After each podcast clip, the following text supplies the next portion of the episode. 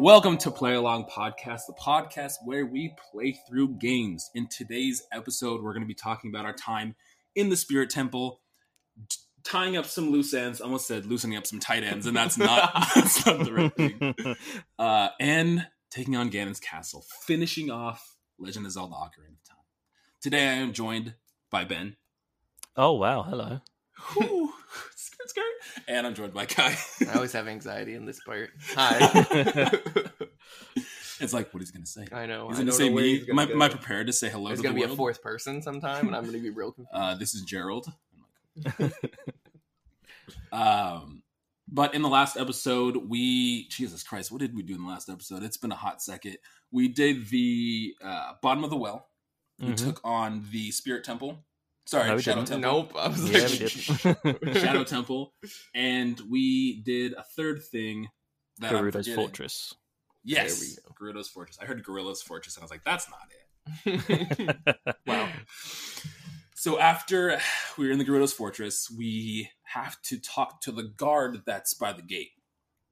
Um, we talk to him, and he, he opens the gate for us. Yeah, She- I was like, bro, what you talking about? what, whatever. Uh, gender is the construct. Great. Oh well, okay. it's getting a bit too philosophical. anyway, you talk to the the the, the guard, guard woman, yes, and she uh, tells us about the haunted wasteland.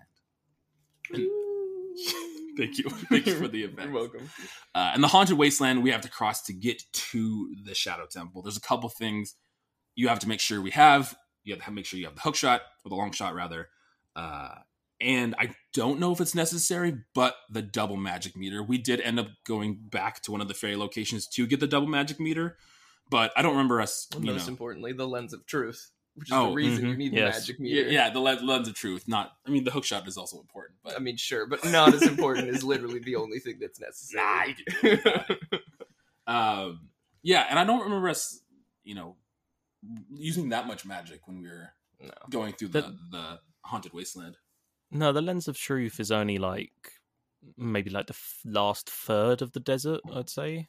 Yeah, so the, Mhm. the wasteland is kind of split up into two parts. The first part being still this big open desert where uh, you're following these flags to kind of keep your keep your path going. If you deviate from those flags, it will teleport you back to the very beginning of the desert. If you stand still for too long, you'll kind of sink into the sand, so you have to, you know, keep moving. and the second part of the the wasteland, you come to like a structure and there's a Poe there. Poe are, are the ghosts in this game, and you use the lens of truth to see the Poe, and you follow the Poe through the desert. and He leads leads you through the the desert. Um, dances around for you does know, dance around a for a good hot ten second. minutes. You follow yeah, it him. leads you. Yeah, it kind of.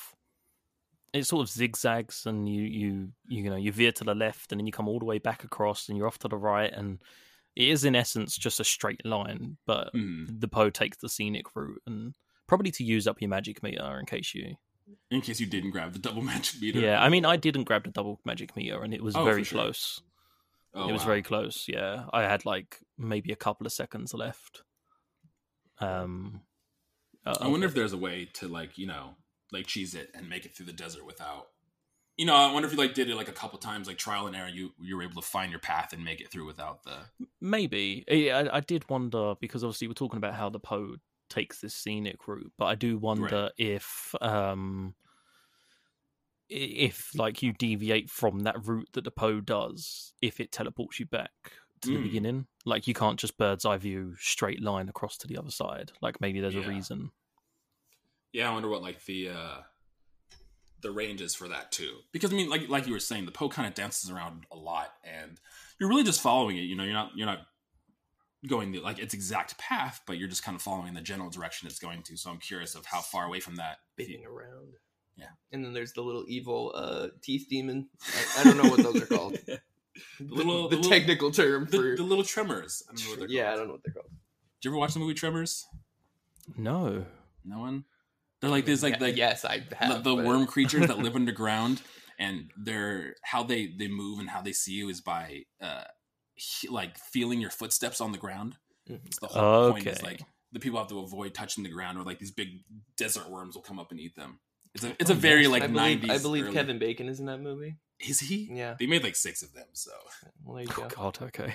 um, yes. So as you're, uh, you know, following the dancing Poe, uh, doing the mambo toward the spirit temple, doing. You're uh, you're also being accosted by small teeth demon who pop out of the sand. I'm trying to figure out what their names were. It's not. It's not.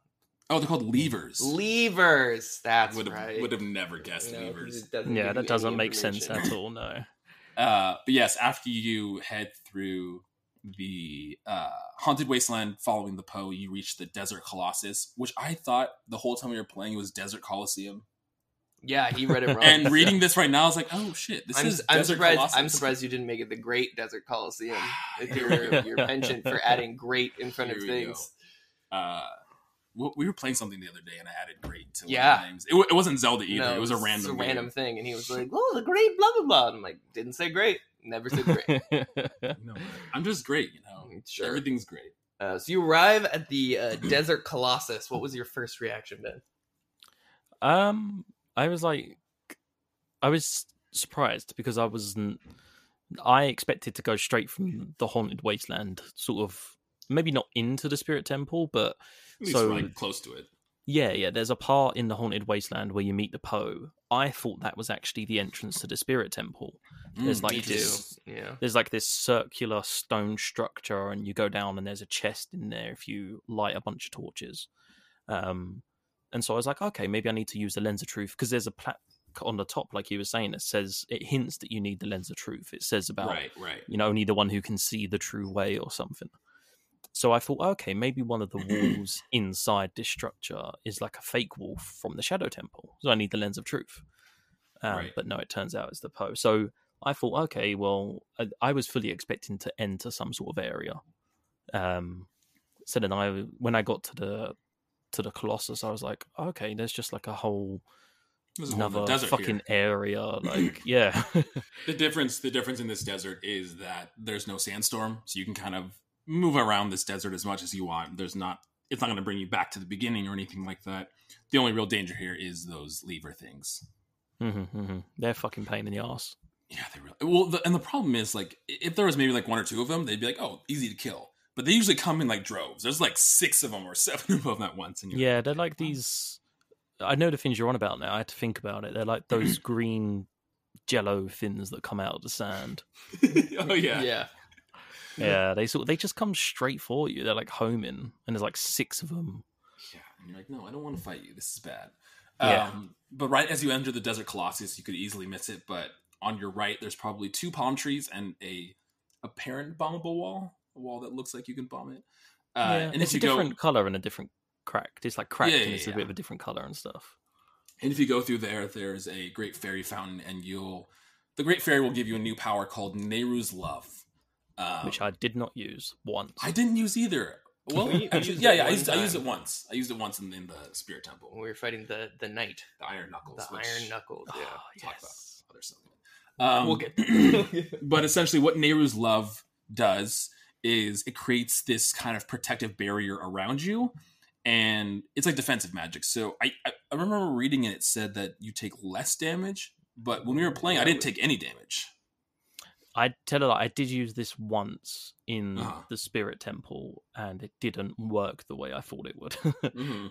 um but no i didn't I, it, it i think the idea is basically that you you cast it and then for x amount of time you I, i'm pretty sure it just says it's defensive it's like Gotcha.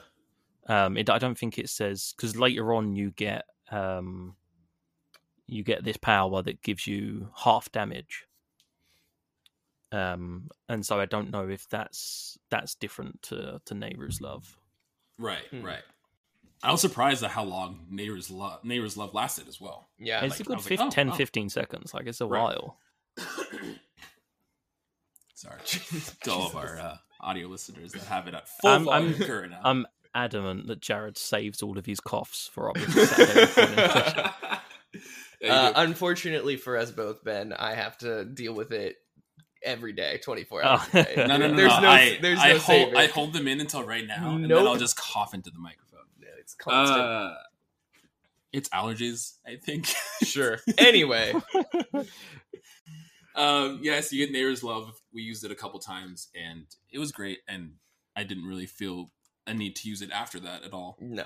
I mean, the only part that was really challenging was those iron knuckles, but other than that. So after after you get Nayru's Love and you're in the Great Fairy Fountain, you head towards the Spirit Temple. And b- before you get there, Sheik, like No. does, N- No. You go in. You go in. Yeah, you go in the first time. You Oh. go in and you realize you can't And do you oh, anything. that's, that's right. That's right. I do remember that. Yeah, yeah, yeah. You go in and you realize you can't progress any further, so you leave. And as you're leaving, Sheik drops down Yep. and says, "What's up, dog? Here's the Requiem of Spirit," Just like that. and then dips Those out. exact words. yes. Oh no, because Sheik Sheik actually, um, because I have in my notes here because Sheik actually hints that you're meant to come back as a child. Right. Right. It's the first time I know of Sheik actually hinting that you need to travel back in time. right. They didn't do it for the bottom of the well. You had to kind of figure that one out. but this but time they're actually like, "Hey, yeah. go back in time to, to do Yeah, this." Sheik says something about like flowing down the river of time and coming back as a younger or some bollocks. I can't remember, but there was a Wait. very obvious hint that you're supposed to come back. Yeah. Which other than gaining entrance to this section of the Spirit Temple, I don't know why there's a reason that you need to come back as a child. You know, if it was like a normal Oh. sized door, I don't. I don't no, remember. no, no. It does. It does play in. It does play in if you Which ones think about it. Paid attention. Yeah, wow. Because basically, It's okay, so basically, you blur. you come back as a child, and you Yes. enter the spirit temple, and you're introduced to what is their fucking name? oh, they're called The uh, Jew- uh, Anubis. Is that what you're talking about? The Gerudo thief, Nobu- Oh no, Noboru? Nabooru. Nabooru. that's it. Yeah. So you're introduced to Nabooru, and Nabooru is like, "Hey, I'm a thief. Um, what's your thoughts on Ganondorf?" And you're like, "Oh, you're like, screw him. He sucks." And she's like, "Yes, I knew you was a good one." Um, and basically says to you that there are some gauntlets on the other side of this little Right. entrance and asks you to go in and get them for her and bring them back to her hmm so that she can I believe she's going to use them to stop Ganondorf. She was going to Yeah, that's use what it she said. to She's like, I'm going to use those to stop Ganondorf. yeah, so you you go off and you do the you do the fin and um and then she gets kidnapped. well, it's also interesting in the very beginning when she's talking to you and asks you about, you know, like, hey, like, what do you want? You're given like three options. It says to see the temple, looking for the sages, or nothing really. And the one you're supposed to click is nothing really. And she's like, oh, you have nothing to do. Well, can you help me? It's like, what? I Why couldn't that have been any of the other sages. options? or to Right. see. well, yeah, because I mean, the sage would make the most sense because you're you're here to find a final sage. So And she's like, oh, you're the hero. Can you actually help me with something? But no, the option you're supposed to click is nothing really, which Yes. And the Yeah. reasoning you have to get the silver gauntlets is that the door to get to the actual spirit temple is blocked by a giant stone, in which you can't move until you get said gauntlets, correct. uh, which is why she needs to get in there to stop Ganondorf. And so you climb through the tiny little hole Mhm. as a child. Yeah, and it's kind of like this is like the first half of this dungeon. It's like the Child Link mini dungeon before you actually Yeah. start the Spirit Temple. Um, there there is a new enemy that's introduced in this dungeon called called the Anubis, Mhm. and the, what they do is they mimic the player's movement. Mhm. So when you walk into a room, they'll probably pop up straight across on the other side of the room. If you walk towards them, they'll come towards you, and they exactly what I said. They'll mimic the player's movement. I didn't know that you can kill them with Din's fire. Would have been helpful. I didn't know that either. Uh, ah, I only know yeah. that because of Navi. yeah, I had, I had no Oh. idea. When I was doing the show notes for this, it said, "Oh, kill them with Din's fire or lead them into the fire." And I was like, yeah, if you mean- if for you um lock onto them and they hit the button for Navi, she gives you like a little description. and She says vulnerable to fire. mm. Uh, So that's pretty much the it's a only use that Navi has. "Oh no, this is like one of the cooler enemies." like the like a it's like a puzzle enemy, which is nice. Right. It's a change of pace. It's not just the hacking and slashing until you can kill something. It's you know trying to figure out how to actually get it into where the fire is in the room. Well, and it's not only that too. Like you're you're trying to maneuver yourself to position position yourself where the Anubis lines up with the fire. Mm-hmm. But the rooms that you're in are also kind of this maze that you have to figure out. You know, the first room that you're in has one of the little spiky hockey pucks that you have to try to avoid. I fell off those ledges constantly. Yeah. in that section. This is this is the first time I used, or the first and only time I used Nayru's Love because basically in this room, so there's like a a like a natural bridge in the middle with like a Right. a hot gap either side, a massive gap that you fall down. Um, and then you've got this hockey puck in the middle, and there's Anubis floating around. And off to the side in front of the door is a circle of fire. And if you hit the, um, there's like a switch. If you hit the switch, it turns the fire off. So I knew they were vulnerable to fire, but for some reason, adult uh, child Link can't use the, Fire arrows. the fire arrows. So I was like, okay, Again, doesn't really make sense. Why can't Link use the bow? I, children shouldn't play with fire. It's just I guess that's fair. Not that you Um, have a, a a Naruto power that creates fire, like you said before. yeah. Um, so what I did was I used now I turned the fire off, and I was like, okay, I have this Nayru's love that this fairy just gave me. Let me cast that, and then the circle of fire will come around me, and I'll be able to shoot the arrows through it. Hmm. Uh, no, it doesn't work. Yeah, it doesn't work that way. No. Um, so then I used the walkthrough, and they were like, "Din fire," and I was like, "Oh yeah, shit, fucking Din's fire, goddamn." we have a power that creates a vortex of fire around us. Yeah. That would have been so helpful, especially later on when you run into these things again. yeah. So helpful. There's like six of them. Yeah, you have that room where you have to like kill all of them. You just stand in the middle. Uh, another thing that's interesting is some of the enemies that you fought before, like the green bubbles and the Stalfos, are just huge now that you're fighting them as a young Link. Like the Stalfos are just massive. Yes, they are like easily three times child link size. It's And crazy. they're like they take like double the hits too because you're now a small little child and you don't have the yeah, uh, you don't have the strength master sword because he uses the Deku sword, doesn't he, child link? Yeah, he Mhm. just uses the regular sword. Yeah, so Um, but after you do all that, you do fight one of the the mini bosses for this mini dungeon, which is the Iron Knuckle. yep. ah, this is probably my favorite enemy of the entire. Oh, game. absolutely. Definitely. So Iron Knuckle is kind of this big, bulky man in a, a giant suit of armor, and he has this just massive axe. But unlike a lot of the other enemies, which kind of have this waiting period where you wait for you know a vulnerable spot or wait for them to attack so you can counterattack, Iron Knuckle just kind of comes at you, hmm and you have to dodge his moves, and you have to attack when he has when there is an opening. Uh, it's cool because this mini boss fight takes advantage of the environment. You know, if he hits you, it takes like I think like six hearts away. From. Yeah, Like, it takes a it takes a decent amount. Even when you're adult Link, it still takes away that much. Um, but if you can lure him towards some of the pillars in the room, if he hits them, it'll break the pillars, and then hearts will come out of the pillars. So you're not only taking advantage of, or not only taking into consideration the boss you're fighting, but the environment around you too, which I think is kind of one of the first times this this game does this. Oh yeah, it was definitely nice because I was kind of, I thought that the Iron Knuckle would just walk around them, Mm-hmm. so I was trying to use them to put a bit of distance between me and them, so that I could like, you know, kind of reg- regain my composure after being knocked across the room by this giant battle axe. Right. Oh, no, he, he Um, just tosses you once you get hit by that. by yeah, and then he just like just knocked this pillar down, and I was like, oh shit! And then, but then when I saw the hearts, I was like, oh, okay, oh, okay. I think you only get three back from a pillar. correct. There's there's four pillars in there, so you you know yeah, you do get a fair amount. you have a chance to, to recover after you've been smacked around by uh, Iron Knuckle. Plus, you do have Nayru's Love now, so you can activate Yeah. Nayru's Love to mitigate If you any remember to damage use being it, taken. yeah. Right. yeah, you're really gotten to the point in this game where there's so many different power ups and items that it's hard to remember. yeah, you kind of forget Um, there. Yeah, Well, like like Nayru's Love. I mean, uh, we I think we used it in this. this is it. yeah, This this, is the one time we fight. used it. But like going forward in in the rest of this dungeon and Ganon's castle, like it didn't even cross my mind that I had this thing. That And I mean, honestly, once you know that that you can get unlimited fairies from the the graveyard Oh, yeah, outside of the Temple of Time, it makes it so much easier. yeah, Yeah. You're welcome. yeah, I, I don't know I don't know if we spoke about that beforehand, but um Temple of Time, the four stones outside, if you play the Song of Time in front of them, they spawn fairies from each stone. Yeah.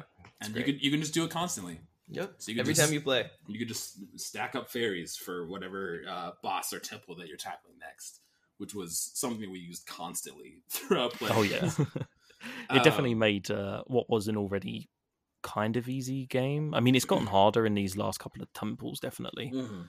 Um, but it, it was nice knowing that I could go into the spirit temple with like two bold fairies. I like to keep an empty bottle just in case. right. Um, so I had two bold fairies, and Yeah. yeah, I think I think some of these like later dungeons and temples just need more like uh I don't know. They're I mean they're they're more difficult, but they just need like a little more strategy to them. You know, with with Iron Knuckles you can't just like smack it around. You have to actually be you have to intentional with your movements and your actions, whether that's, you know, going back a little bit to break the pillar and get hearts or, you know, dodging left and right from his axe attack. yeah, because they, they kind of have this like they have one, they have two attacks. One is like a really powerful overhead swing that gets stuck in the ground, and then the other is um this like double swing they do. It's like forward and then backhand. But the thing to note is that I guess as you, I don't think we said this, as you deal damage to them, eventually it gets to because they have this big Oh, yeah. cumbersome armor and they move really Right. slowly, and then it gets to a point where you knock part of the armor off as you take da- as they take damage, and then they start to move very fast compared to what they did beforehand. Right. and that makes like like you were saying, you you move towards the pillars to give yourself some distance between you and Iron Knuckle. When he does shut off that armor, that makes that much more difficult to do because he does move extremely faster than he did before. Oh yeah, com- definitely. Do you need to grab some water, Jared? You're all right, man. No, I'm good. I'm con- I'm drinking water right now. It's not helping. It's the fact that we're coming to the end of Ocarina. It's just got you. He's, wondering. Yeah, I'm getting- getting, teary eyed. I'm getting emotional, choked guys. up. And This he- is my he- childhood, you know? Um, but speaking about the the Iron Knuckle specifically, it's one of the enemies I think as well that they did a good job bringing from the previous games. I mean, Iron Right. Knuckle is in Zelda 2 and is a knight similarly, you know, yeah. unlike the some of the other enemies that they kind of a- adapted into 3D in a different Mhm. way. But uh, much less of an annoying enemy in Ocarina than it is in uh, Zelda 2. It's one of the hardest, most frustrating uh, enemies in, in kind of the side scrolling uh, top down games. So, I mean, that game's Yeah, one I of the can't- hardest, most frustrating Zelda games. yeah, so, but uh, yeah, I can't imagine. I can't imagine fighting this thing in like a top-down 2D view. Oh gosh. Like it was, It's it was challenging enough in 3D. Oh man, you you need to play through Zelda 2, Ben. We we just finished it what last year or 2019? Yeah, 2019. Um, that's neither here nor there. Uh, but yeah. uh, After after you defeat the Iron Knuckle, you go outside. You go through a door that leads to outside of the the, the Spirit Temple, and there you get a chest that has the silver gauntlets. So now you can you can move the large ob- objects that are blocking you from entering the temple. Uh, but as you walk outside, Ben, as you alluded to before, Nabooru's out there with these two witches, and the witches are are putting a spell on her that's sucking her into the ground. Yeah, they're basically like teleporting her away somehow. Um, I, I wrote because down I the think- names Koume and Ko- Kotake. Ko- Kotake? yeah, yeah, Kotake. they're Ko- um, Kotake. the sorcerer sisters. yes. Um, but they, I think they're taking her away because they know that she's anti Ganondorf. Right. I'm pretty sure that was the reason because they knew she was like part of like they don't call it the resistance, but basically like that's what it the is. resistance. Um, They're- so yeah, she gets taking away anybody that uh is not is not fall with Ganon. Anybody that doesn't. uh Yeah. Yeah, and Which is very convenient for us. Right. Yes, Yeah. very. Because this is the weird part because you obviously because at first I was like, well, I didn't know before I know she got before the kidnapping happened. I was like, well, Right. Because you you could find out the gauntlets can only be worn by an adult. Right. So I was like, well, why would Link take these gauntlets? And then I was like, what am I going to play the Requiem of Light, go back to the Temple of Time, and then come back as an adult with these gaunt? Like, why wouldn't I just give her the gauntlets and let her stop Ganondorf? Like, that makes Give no it to someone else to do. You know, we've we've been through enough. It makes no sense. And then she got kidnapped. I was like, ah, ah, there it okay, is. right. Plot. Which Witches sucking her into the the, the nether, the vortex the, sh- of the, shadow, the shadow realm, if you will. Uh, yeah. yeah. So you you go to the Temple of Light, and then you come back.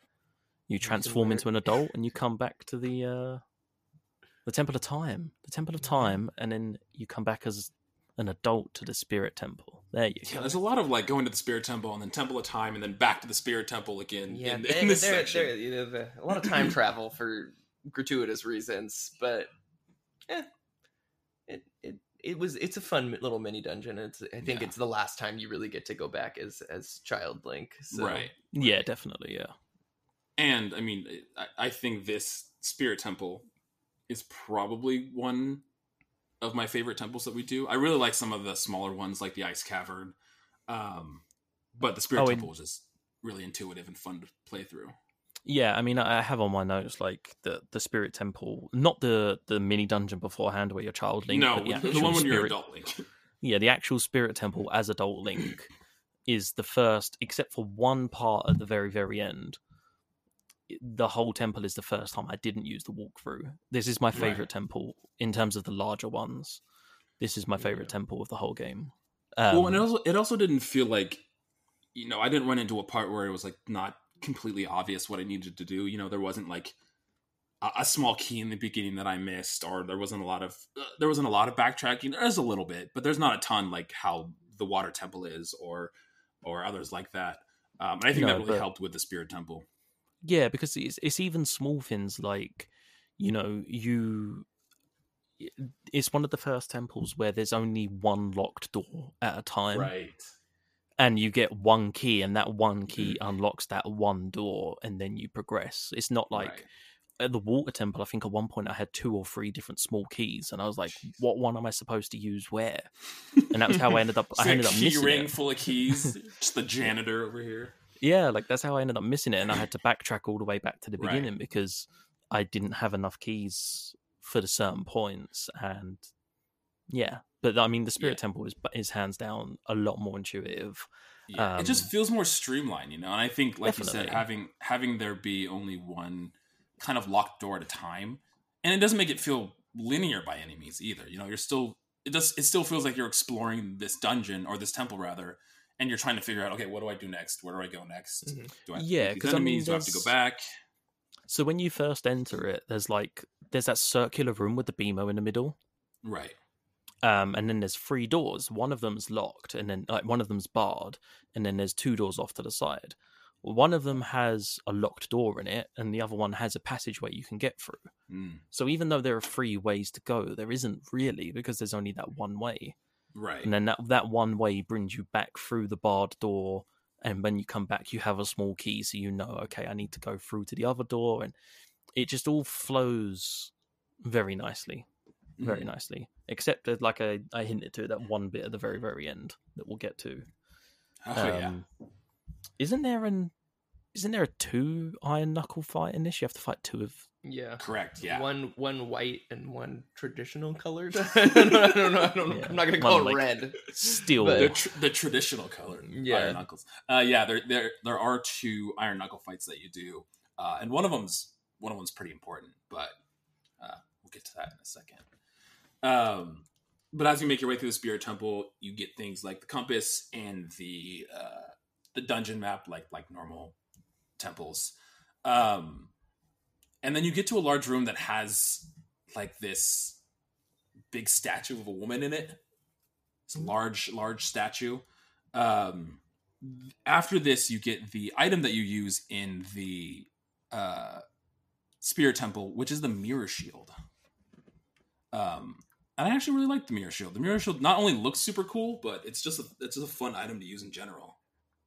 Yeah, so the the idea is that it is literally what it says, um, and you shield use it that's to yeah, you use it to um, reflect sunlight Hmm. in different parts of the temple to solve different puzzles, and it just looks nice.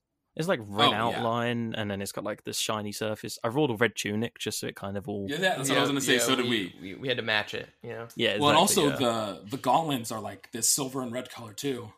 yeah, yeah. You can't run around in a green tunic. Like, come on, No, what the hell? No, you gotta you gotta match your shield. You don't want to run around looking like Christmas. Uh, but yeah, so you have to you have to use this this uh, mirror shield to shine sunlight on little smiley suns. Oh, they They're- are creepy. They're terrifying. They have a terrifying face. Yeah, they're you know it's because like they're they're like they're just on the wall, like they're painted, and then you shine the sunlight on them, and they come to life, and the sun bits start to move, and it has this weird big Like smile and these smile. Oh, massive eyes. like you're too it's happy. just- Stop. He looks like he's tripping on LSD or something. Like it's a really disturbing looking sun. yeah. Um, and it alludes to this a little bit in the beginning too when when you play through it as as child link because you have to bomb a bombable wall you you find one of these little smiling switches on the floor and you bomb a wall which sheds light onto it.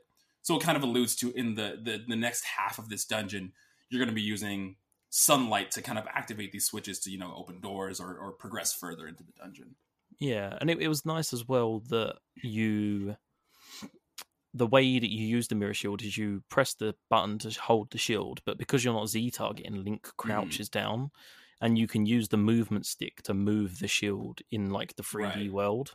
kind of Which was aim the nice. sunlight in the direction of the switch Yeah, exactly. Because there's the um, there's a room later on where there are four different suns in the one room, and only one of them actually unlocks the correct door. The other ones summon wall masters, which goes against your theory, Jared, that the wall masters don't appear after the show. Yeah, I Te- know. technically, that was my theory. Yeah, and, come Oh, was man, it? what the hell? I'm sorry. the, the sorry, internet Jared. the internet had lied to me uh yeah apparently that that theory was incorrect you know those those conspiracies on the internet Right. always. yeah when we got to that point we're like oh i guess i guess i was wrong I guess that wasn't true because there's still wall masters all over the place. But now and I got know. caught the first time that I got it wrong too because I didn't realize that it was descending. yeah I was just kind of going Yeah. through and like hitting all the sun switches with the beam of light, and I was like, oh well, there's a wall master. You were wrong. This is your fault. yeah i'm sorry maybe maybe it's just like no more can be made. Like once the ones in the world are gone, that's just it. there we go sure let's support my theory even though it's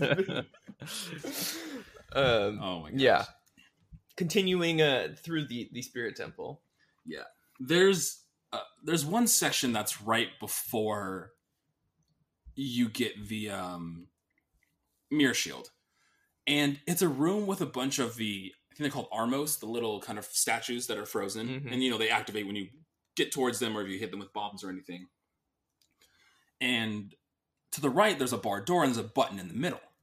And if you go push the button. Yeah, if you press the button, the, the doors the doors open up, and you're like, okay, cool. But if you get up off the button, the gates shut it and lock the door again. And I, I, for the longest time, I was trying to figure out how to do this, and even the walkthrough isn't really hundred percent sure how to do it either. So essentially, what we had to do is walk towards the locked gate, throw a bomb towards the Armos, and hope that the Armos steps on the button as he tries to hop towards you, opening the gate and allowing you to go to the next room, which happens to be where the mirror shield is. Okay. See, I did it. I stood on Oh, interesting. the I stood on the switch because I wasn't reading the walkthrough for this. Right. right. So um I I realized that um you know the switch comes up and the door closes again. So I stood in the Right. middle and I spin attacked and hit all four of them.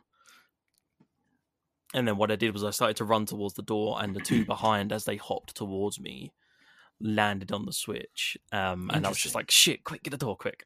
Um but the bomb makes more sense.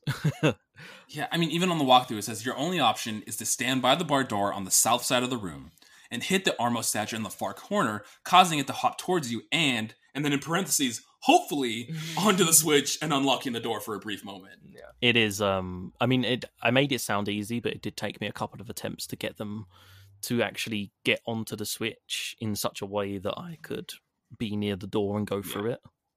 It's odd because this, I mean, I guess this is quote unquote like a puzzle, but it, you really don't have any control in the sense of making this puzzle work. It's all that the Armos is in the right direction and you're standing in the right direction where it'll hop and actually land on the button. Which is weird, given that in other areas of this temple they have those rusted switches that you can hit with the hammer. Right.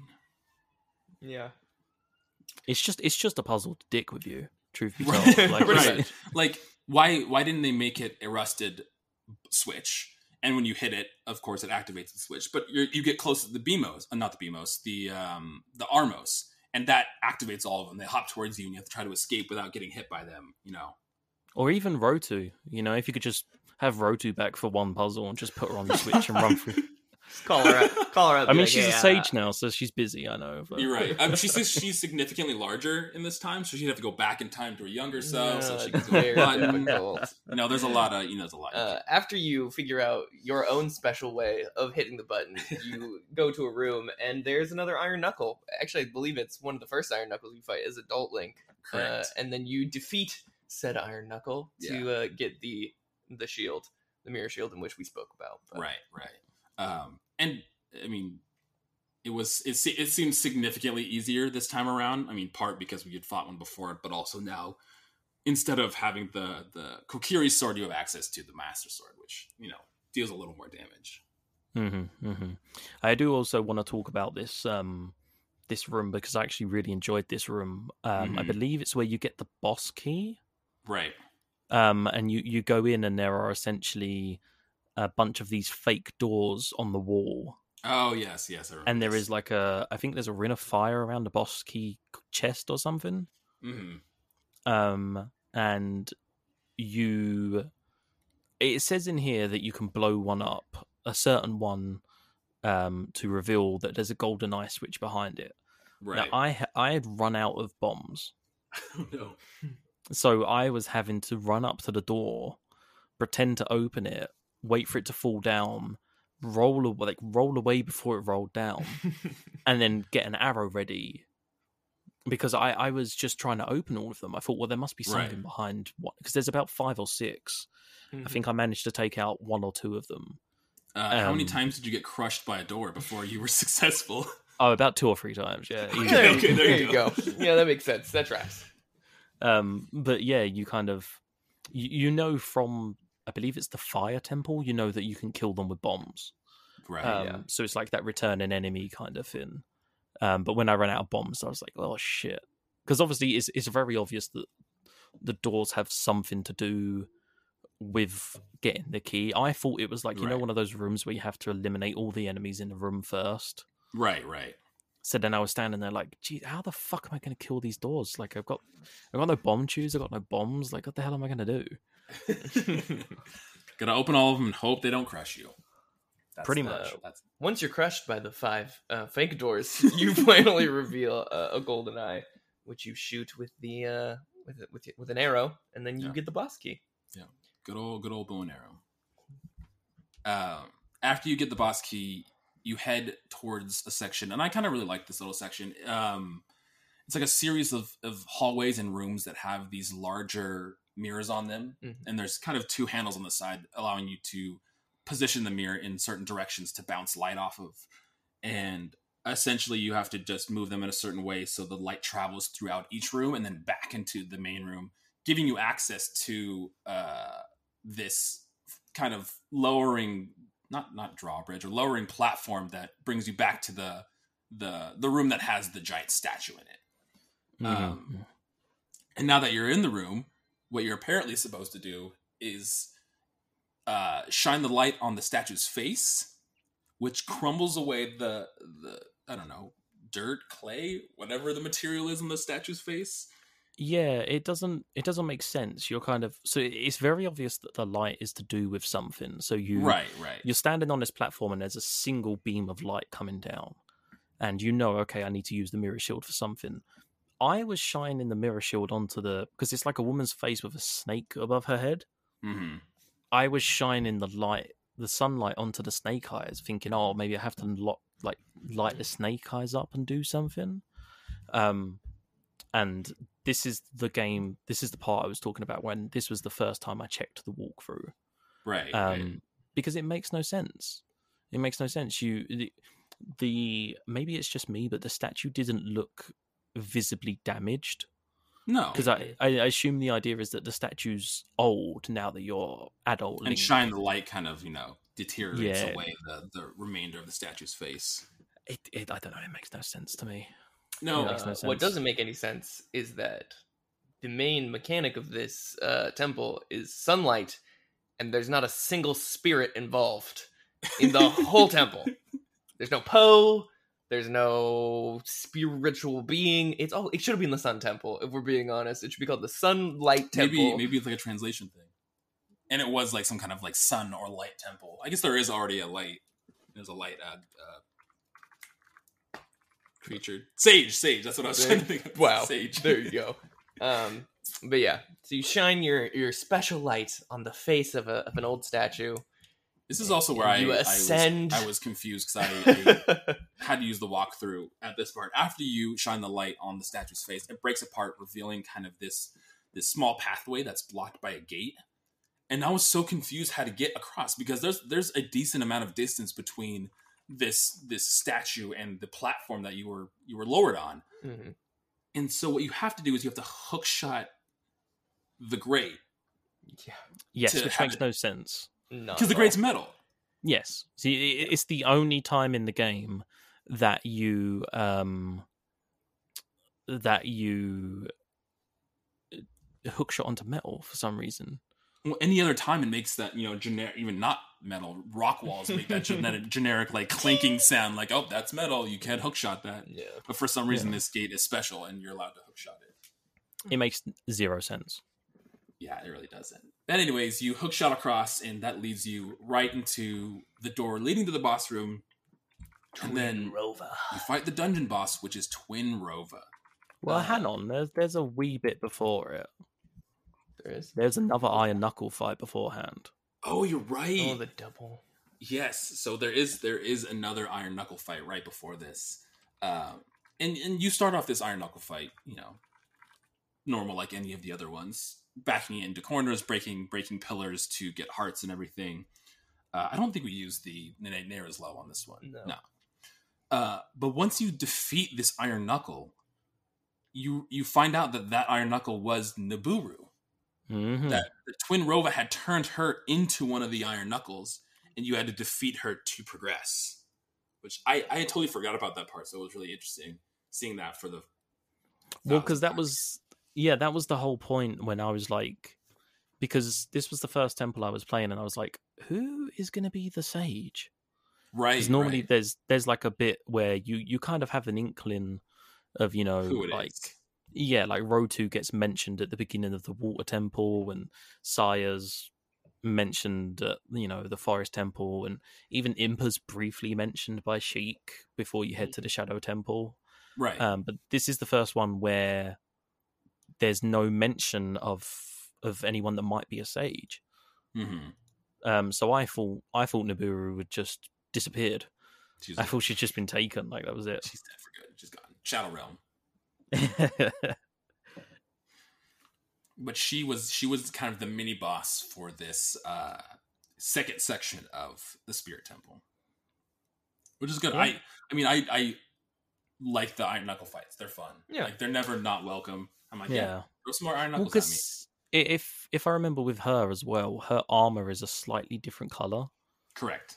And if when I I locked onto her and Navi, Uh, I was like, why is it a different color? I pressed the button for Navi, and Navi was like, said it was an iron knuckle, but it said this one doesn't look like your regular iron knuckle. Right. So immediately I was like, oh, okay, something's something's different. Yeah. I mean, and as as much fun as the Iron Knuckle is, it makes me wish that there were more enemies like this in this game. That they had more, whether they be mini mini dungeon bosses or just normal enemies that had this you know mechanic like uh, Iron Knuckle does, where you're not only fighting this this enemy, but you're taking into account your environment too. Yeah, exactly. And also it has, yeah, it has like stages where you Right. knock off the armor and then it, you know, increases its difficulty by becoming faster. Right. it's just yeah you think for like the for the you know first 3d zelda that there would have been more bosses that kind of took advantage of that mechanic Right, right, and it and it's interesting too, kind of these mechanics and this character behavior because this is a lot how Breath of the Wild plays. You know, there's enemies that are almost in the the exact same setup where you're in this square room and there's these four pillars and the enemy has to hit the pillars and then that's mm-hmm. how you you know make it vulnerable. And all the enemies in Breath of the Wild have the same thing where you're not sitting waiting for a weak spot. You can slash at it as much as you want, and you can get hit by their attacks, or you can dodge and stuff like that. So it's cool to see see those mechanics it, it- it- at least a little bit in Ocarina of Time. yeah at least at least it's there but um after after that iron knuckle fight that's when you get to Twinrova Right. Twin Rover, two scary little witches. i had a big big issue with this boss fight Oh, really? Do tell. Share the well gospel. so Spill the tea. so the whole point is that one of them is like a frost witch and one of them is a fire witch and so navi points out that uh, the frost is fire we're vulnerable to fire or to high temperature, and the high temperature is vulnerable to low temperature. So you're like, okay, maybe there's something I have to do. So um, they start firing the beams at you. This whole first part was fine, by the way. They fire Right. the beams at you, and you use your mirror shield to deflect it back into the opposite witch. The so other witch, correct? Mm. yeah, so if the ice witch is firing a beam, you aim it at the fire witch. It was kind of hard because there were certain times that the witches were flying behind me as one of them was firing, It's, and you can't also really. not like super intuitive to aim. The aiming's never been intuitive throughout the Yeah. entire game. Aiming Yeah. is never easy. There'll be times where the other witch is like not in a, a appropriate position where it makes sense to aim at it, and then you do try, and it like runs out, and you're like, okay, I gotta, I gotta do that over again. Yeah, Yeah. but this my my issue was after after a certain amount of time, um, they're like, oh, okay, he wants to like you know he wants to take it up a level. He's getting serious. And- now. Yeah, and they fuse into Twinrova. Twin, Dragon- Twinrova Dragon is like the references in, uh, yeah the Dragon Ball version of them, um, and Twinrova has either like a rod of fire or a rod of ice. So when you, I use Navi to find out what to do, and Navi Right. was like bounce their attack back at them, or no, it was like return their attack back to them. right. So I was like, okay, we're playing tennis, cool. More Because- tennis, Ocarina of Time, just tennis. because these ones Twinrova doesn't shoot beams she shoots like balls of fire or balls of ice right, Mhm. So i was like okay well if you know we did this in the forest temple cool i'll knock it back. Um and i died because i was just like maybe i'm not getting the timing down. Maybe i'm not like oh, were you trying to hit him maybe with i'm the sword? not yeah i was trying to bounce it back like playing tennis with Oh. ganondorf. Um and so i was like what the fuck am i going to do? I died loaded back up got into the boss fight tried to do it again. I was like right i'm clearly messing like i'm clearly missing something so i was like sitting there trying to think what to do while the boss fight was still happening and she threw a fireball at me and without thinking i blocked it and the shield absorbs the fireball Mm, and starts to glow and is like making this pulsing sound. right, right. Um, Yeah. Yeah, when you first get the mirror shield, and that's that's where I remembered. It says, "Oh, you can reflect the light and also absorb magic." So I was like, oh, "Okay, Ah, I think- I think- I, didn't read that bit. Yeah." And I think the same thing with you. My my just kind of gut reaction at first was to block when that fireball came towards me, and I absorbed it, and I was like, "Oh yeah, I remembered I can absorb elemental magic." So that's how I realized, like, okay, I need to just absorb their attacks, and then eventually, when you absorb about three or four of them of the same element, by the way, because she'll throw fire and uh, ice element at you. And when you absorb three or four of the same one, you reflect the attack back. And if you get close enough, it'll hit Twinrova, and then you jump over the platform and hit her a couple times with your sword.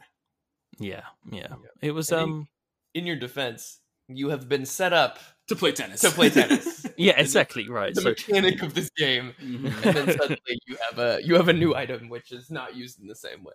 right. yeah, I didn't. I, it to be honest, if I'd actually read the mirror shield, I probably would have understood. Um, Right. I remember reading it and saying that it reflects light, but I don't remember anything about absorbing magic. So Yeah. that's fully on me. Um, just as a side note, while you Yeah. while we was talking, um, I was curious about if the Spirit Temple was a, a, a loss of translation from Japanese to English, Mm. um, and it isn't. Oh. It's actually um, in Japanese. It's actually called the Spirit Temple as well.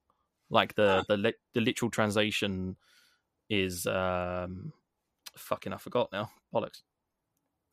One sec. Tamashi no Shinden. Um, so a shinden is like the main building of a temple, Right. and Tamashi is um is Japanese for spirit. so there or you go. so- it wasn't a mistranslation. It just didn't make any sense. It just doesn't make whatever, sense. Whatever culture you're from, it doesn't make any sense. I mean, I guess witches are spirits. Spirits? Maybe. Uh maybe maybe that's where they got it from. Yeah. Interesting. Um, but w- what is really interesting is you ultimately do. Um, well, well, first of all, when Twinrova first fuses together, they look kind of grotesque at first before they fuse. Yes. they, they become sexual for no reason. And like she Yeah. winks at you before you start the, the boss fight, and it's like, what, what are you doing? What are you doing? What is yeah. that? What is this Twinrova? Yeah, this was uh, weird because they're like I, I mean, I'm not saying this. Like, this is they're kind of from from the beginning. They're made out to be these like grotesque old like witches. kind of thing. Like Yeah, like little, you know, they got these like misshapen noses, and their faces are like really if you have a misshapen nose, by the way, you're beautiful. You know, don't let anybody put you down. Yeah, it's not. It's just the game is making it very obvious that these are like you know, quote unquote ugly witches. right. Um, and then they fuse together and they become this one gigantic, quote unquote attractive witch Sexy witch with like yeah these big boobs and it's like winking at you and it's like what something for the kids, something for the dads. it's got everything. Did you know that um the two witches Koume and Kotake are Ganondorf's surrogate mothers? Yes, I, I, I, I did know that. I didn't remember until you said that, but I was like, oh, I did not know because I, was using Who is Navi to find out what their weakness was, and it was like right. Ganondorf's surrogate mother. I was like, wait, what? Whoa, we're getting all meta. Like, just throwing that in there, Navi. what, Navi? What?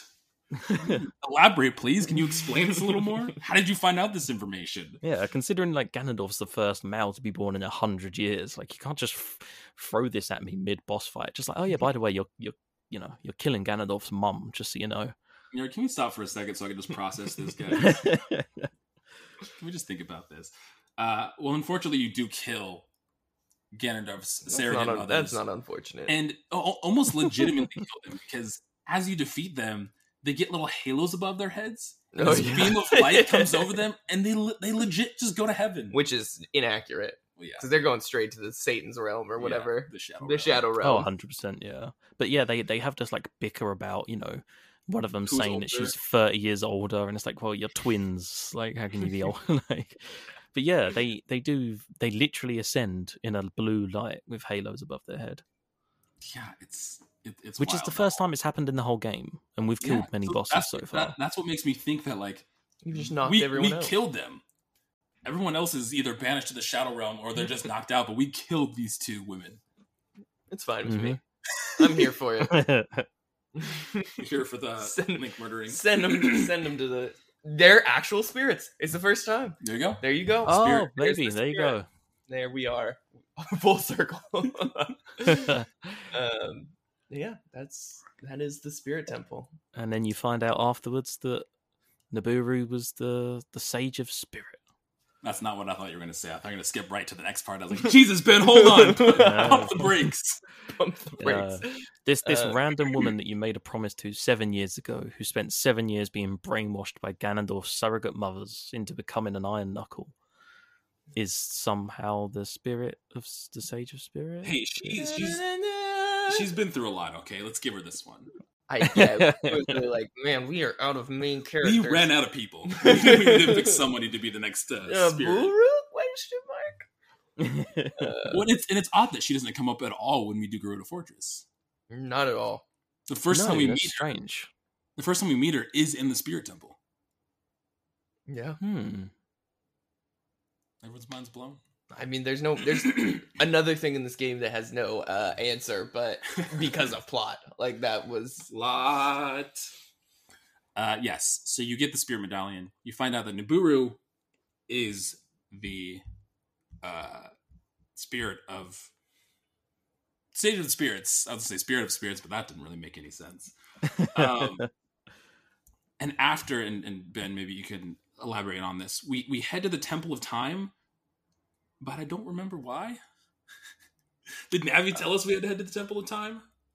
Um, I believe that in the cutscene after you get the medallion, there is a mention of now that all of the sages are Oh Awoken. yes, now that we have all the sages, go to the temple. go to the Temple of Time. Yeah, and I, I'm pretty sure Nabooru says that somebody is waiting for you at the Temple of Time, Yes, I do remember that.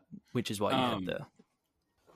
So we head to the Temple of Time because someone is waiting there for us. So now that we've we've gathered together all the sages, we head to the Temple of Time, and who's there but Sheik? And she's like, Sheik's like, he's like, hey, what's up, guys? he's like, hey, how's it going? Also, I'm Zelda. I've been waiting Sheik is Zelda. this is the one thing. This is the the thing I was saying about that I remembered from um from the Game Grumps playthrough. And Um, also, we did a fantastic job of not revealing it at all during this entire playthrough, saying she and he The, the loosely. Pro, the, pro, the entire pronouns were great.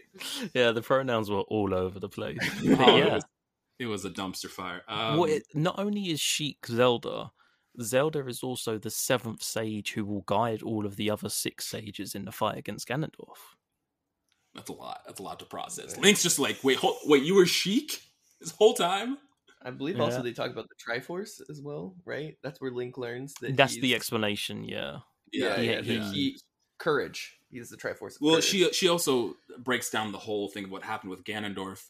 Uh, Ganondorf went to the Sacred Realm and grabbed the Triforce, but if the individual does not have a pure heart, they're only given part of the Triforce that matches, I guess, the their- thing that is closest yeah, to the them. thing that is closest to them, and then the other two pieces get put in chosen individuals. So because Ganon did not have pure intentions, he had the Triforce of Power, and then Wisdom went to uh, Zelda, and Courage went to Link. Mhm. Yeah, it's Yeah. this, this idea of like destined ones, isn't it?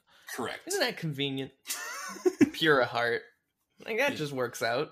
That's nice. I don't think any of us have a pure heart.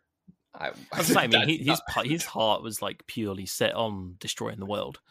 I don't know yeah, if it that was, counts. it was all bad true. intentions. We did kill two women just earlier before this, so I don't know how pure. his our- mums. Yeah, exactly. Yeah. But we did don't it because he's bad. We did it, yeah. Justification. But have we seen Ganondorf's perspective? Maybe Hey, he was like we're, a like we're a, courageous. We're not honorable. Okay, gotcha. Read the Triforce. Jeez. Um, but yeah, so so we've learned that the three uh, aspects of the Triforce are separated into to us, Zelda, and Ganondorf. Which, by the way, I, really wish that you hadn't known this because this is kind of like a big reveal. But there's a lot of information that she just kind of piles on you. She's well, like, not only that, okay, she piles on the information, and then suddenly she gets crystallized by Ganondorf. He's pretty much like, ha ha, I knew if I left him alive, you would reveal yourself. Like 15 minutes after, she's like, I'm Zelda, la la la. And then all of a sudden, it's just like, well, she's been captured. yeah, Yeah, I mean, seven years posing posing as Sheik has definitely refined her attitude, and she's a lot more. um She's a lot less elitist than. yeah. Than Zelda, that- Zelda, that Zelda scene in doting on you the- now? Yeah, I, I don't mind adult Zelda. Adult, adult Zelda's like a bit. She's a bit woke. She's she's like she understands what's She's- going on. She's seen some shit. Yeah, That's- yeah. she's been through it. Uh, but before she uh, gets crystallized by Ganon, she gives you the light arrows, yeah. which Yes. are are crucial in this next uh, going through Ganondorf's castle. Um, Yes. Yeah, you Well- physically could not do it without them. Actually, yeah, shit. Oh no, no, you can't. You have to have these to proceed. But before we go to Ganon's castle, Kai and I tightened up a lot of loose ends. Gross. Why would you say it like that? We loosened up a. Oh, he read it like that because that's what's on the walkthrough. Yeah, it says, it says, No, it says tying. You said tighten. Oh, that's my bad. Ew. I'm dyslexic. Anyway, We're tying up loose ends. we decided that there was some empty inventory slots that That- we needed to fill. that which, couldn't be empty. Which Well, the- not only that, because so I hadn't done any of these side quests. In the multiple times I've played through Ocarina of Time, I've never got the Biggoron sword. I apparently haven't done the ice arrows, and I never have gotten all of the bottles. So we're like, you know what? Let's do that. Let's let's do all these side quests before Yeah.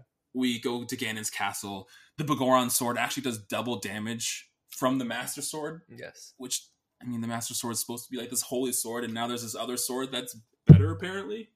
It's very Mhm. confusing. And I mean, let's talk about you know the ice arrows that physically do not have a use in the entire game. No, No, they Not don't, even and they're one. and they're right at the end too. Like you don't, you really don't need. we them at didn't all. use them. We didn't use. Them. We them, got no. them and never used them. Nope. But I don't have an. The empty fourth bottle would be nice. So Yeah, Uh, let me let me let me weave you a tale here of the confidence of Jared and uh, the ice arrows. doesn't doesn't look through the walkthrough. He's like, I'm gonna get the ice arrows. Don't even worry about it. He's like, you don't even have to play. I, I got this. Goes to the uh Gerudo it's like the archery. like- the archery area, and he's like, look, we gotta hit bullseyes. I gotta get a thousand points, and they're gonna give me the ice arrows. Goes through this. Lo and behold, you get heart piece if you do that. And then they're like, if you get fifteen hundred points, we'll give you something better. And he's like, all right, I got this. But we have the small wallet, so we can't even afford to do the damn arrow thing. So I'm like, all right, let, me let me look it up and make sure this is how you get the ice arrows. It wasn't even how we get the ice arrows. He was so confident. He's like, I remember doing this as a kid. He's like, this is how you get them. It was hundred percent not how you get them. It was just for heart pieces. Uh, What's your response? my response is I never have gotten the ice arrows before There you go. because what we did to get the ice arrows, I wouldn't I wouldn't uh, put on my worst enemies. See, I mean, I didn't do any of this. So when you was talking about Biggoron sword and like ice arrows, I was like, what the fuck? uh, so I did. Go on, you you talk about your thing. I'll talk about the one side quest I did before we we jump into castle. Okay, well, well, g- going back to the Biggoron sword, uh, essentially what you have to do is a series of fetch quests. Mhm. So you go up to Death Mountain, and there's the giant Goron up there, and he's like, "Hey, I'll make you a sword, but I got soot in my eyes, so you have to get him eye drops." And that sets up a series. Yeah, yeah, I know it doesn't make sense. Uh, that sets up a series of side quests where you have to give items to different people Mhm. that ultimately leads to you getting eye drops. There's a whole Zelda game. It's it's it's very Zelda humor. Oh it's no, like 100%. it's a lot of like, oh, this is supposed to be funny, but then followed by just like really grinding, frustrating tasks where you're like, the humor is missed upon me. Yeah. And the, and the problem is, uh, some of these items, they're like, oh, like one of them is called an odd potion. You get it from a lady in Kakariko Village, and you have to bring it to the Lost Woods. And there, and she's like, okay, here's this odd potion, but it has to stay at a certain temperature. So you have two minutes to get to the Lost Woods, but you can't teleport. If you teleport to the Lost Woods, it starts the side quest over again. So you have to run from Kakariko Village to the Lost Woods in that two minute timer. And if the time runs out, you have to start it over again. Yeah, and there's multiple. There's multiple uh, of those. there's multiple timed uh, events that are because that are in there. there's there's a couple of places that you go that are linked to Lost Woods, right? Did you know about that? Uh-huh. There's like the um the water part leads to Zora's domain, and there's I think there's a path that leads to the um Goron city, but I don't remember Yeah. hearing one about the village. So you would have to physically Well, you'd and, have to and then, physically run all the way. yeah, and the, the latter half of this, kind of the very end, where you you go from Death Mountain to Lake Hylia, and there's a doctor there, and the doctor manufactures these eye drops for this big Goron. You have four minutes to walk from Lake Hylia all the way back to the top of Death Mountain. I think by the time I got up there, I had 20 seconds left on my timer. Yeah. It was. My lord, a lot. wow. Uh, but I mean, it, it, as tedious as it was, I, we did it the first try.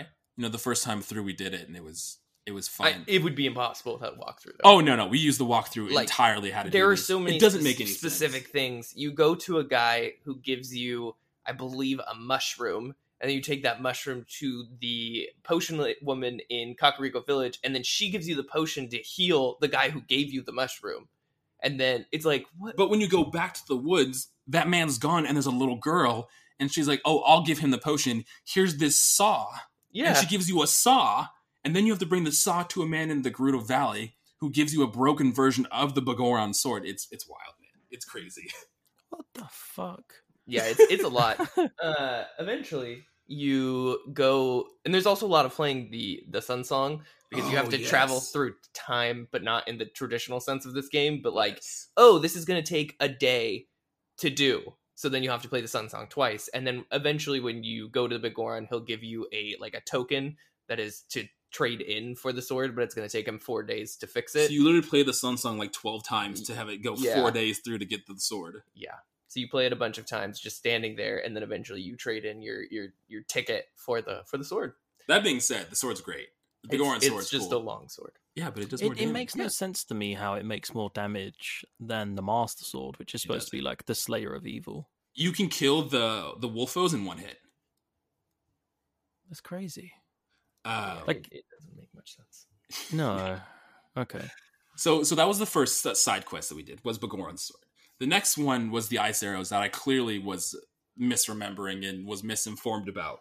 So Which honestly, the temple sort of mini Yeah, mini dungeon, mini dungeon. in which you get the ice it could be an episode on its own. oh, There are so many things you have to do. so when you go into Gerudo Fortress, there's a woman in white standing by a locked door. If you talk to her, she's like, "Oh, this is the Gerudo training grounds." I think she charges you what twenty rupees or I something. don't know something She like charges you like some kind of rupees to go through the uh, Gerudo training grounds, and it's this just huge, complicated dungeon that takes advantage of all of the items you've got so yeah, far. Yeah, every item. Every item you have is used at least once through this dungeon. And it is again, like Kai said with the Biggoron sword, it would probably be impossible to get through this mini dungeon without Yeah. the to to to put it in in shorter terms, there are nine keys in the dungeon. You Wow. need at least seven of them to get to the ice arrows, uh, but that only is a specific path. There is another path you can take, but you need all nine of the keys, and uh, it is very specific quests and things you just wouldn't know how to do. There's a lot of things where, like, unless you were listening to Navi the whole time, you would just never figure it out no. and and there is a um there's an assumed part of it where you have scarecrow song and the way you get scarecrow song is there's a scarecrow outside of lake hylia that you play a song when you're a child you can play any notes and it'll remember it and if you go back as an adult and play the same notes it'll become Scarecrow song and then you can use that to create hook shot points. Uh, but if you don't have that you can't access one of the keys in the dungeon. So it's just a bunch of stuff like that where it's like how would you know how would you have known to do this I'm curious. I was thinking about this today because I knew we was recording the last episode, um, and I was obviously thinking about my thoughts for for when we talk about whether we would recommend it or not. Yeah. And I wonder how much of how to I wonder how much of how to play Zelda was in the Nintendo powers that were coming out at the time of the release of the game. Oh, there was probably a lot. You know, they those Nintendo powers were essentially like how-to guides on how to mm-hmm. play games back in the day. So if you were subscribed to Nintendo Power, you probably had the at least a little maybe maybe not like full details of, of how to do things like as elaborate as the walkthroughs we're looking at, but at least hints on on where to go and, and how to complete dungeons. Yeah, it just it just made me think because obviously you know Zelda's are challenging games anyway. They're like puzzle games and stuff. Right. So I was just curious how how much it tied into to the whole Nintendo Power thing. It's Yes. it's wild. After you finish the Gerudo training grounds, you do get access to the ice arrows, which Ben, like you alluded to, Are have no function. No. I didn't even use them after I got Uh, them. They freeze enemies. That's what they do. In case that wasn't obvious by the fact they're ice arrows. But, But, you know, uh, you know what I don't have? An empty slot in my inventory now. yeah. Uh, and the last thing we did was get the last bottle.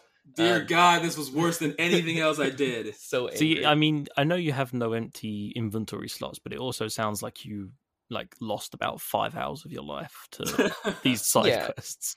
I, for us, it was you know we've played this before, and it's been a game that's important to not only our youth but just like our gaming experience. So we are like, ah, Yeah. we might as well do it. Yeah, There I- were things we didn't do. Oh yeah, there's definitely side quests we didn't do, but these last three at the very end, we're like, we're we're about to finish this game. I haven't done these series of things. Let's try them out. Let's do them. But the Yeah, final I- bottle. Oh yeah, your final bottle gone. Yeah, Yeah, sorry, Ben. We'll get. I, we've done so many side quests. We'll mine my my side quest is nowhere near as impressive as any of yours. But go on. so the final bottle. To get the final bottle, what you have to do is there are ten large Poes scattered around Hyrule Field. Mhm. This Uh, already sounds so tedious. Okay. you can those the Poes only show up at nighttime so you can only it, we've talked about the day and night cycle being super quick that was not a helpful uh, Yeah. mechanic during these Poes so what you have to do is you have to kill these Poes and then when you kill them you get a little pose spirit you put one of the spirits in your empty bottle and if you go inside of castletown kind of the part in between where you enter through the door and then when you actually get to the the main area there's a little like house there the house that you would use to to, to get rupees essentially uh, there's a guy in there and if you give him the poe spirit he says that oh if i'll give you a thousand points for every poe you get and at 10000 i'll give you something special Nah, it's hundred points, and it's at a thousand, and he also gives Whatever. you fifty rupees. whatever numbers are, are A I construct. was blinded by the actually doing this and i didn't pay attention to anything else. Um so these poses are invisible you know? Mhm. you, you can't just see them normally. How you activate them is by riding Epona in their direction. And it is very specific the direction you have to ride to them. If you're not if you don't hit them at just the right way they won't appear. Yeah, and you have to be moving. If you stop riding Epona they will disappear. Yeah. My so not only not only that, but you have to be riding, and you can only kill them by shooting arrows on the back of Epona. Yeah. And when you go into the the arrow shooting uh, first person, you can't control Epona No. because the analog stick is used to aim the bow. So you have to fight with the cumbersome horse mechanics and lining it up perfectly. And it doesn't tell you how to like where these. I mean, there's there's a map showing where they are, but it's not it's not exact because you still have to go at them. At and you have to find angle. that you have to find the ex- specific angle to, where you can shoot them as well because even if you're going to make them appear there's some that appear on like ledges or over certain areas and to hit them is fortunately only takes two hits with the, the arrow but, But- still it's very tedious the Poes move. They float around like ghosts, which makes them impossible to hit. you can hear how frustrated uh, he is Usually- still about this Usually, we play a part of Ocarina of Time every night. Probably three of the nights we played this week was just me in Hyrule Field trying to kill these goddamn Poes. Would you want to know something this this strange, right? So I Yes, I had three bottles. I had two of them had a fairy, one of them had a Poe in it, and I forgot to um, sell the Poe or give the Poe to the guy in the little gatehouse in the castle town. right. And I accidentally equipped the Poe bottle to one of my C buttons and used it as a fairy when I was low on health. does that work Link Link drinks the Poe. Like not shit shit you not, he drinks the po. Poe. Poe? He literally holds the bottle up like a like he's drinking like the Lon Lon milk or whatever. Does it make you lose hearts? I gained half a heart.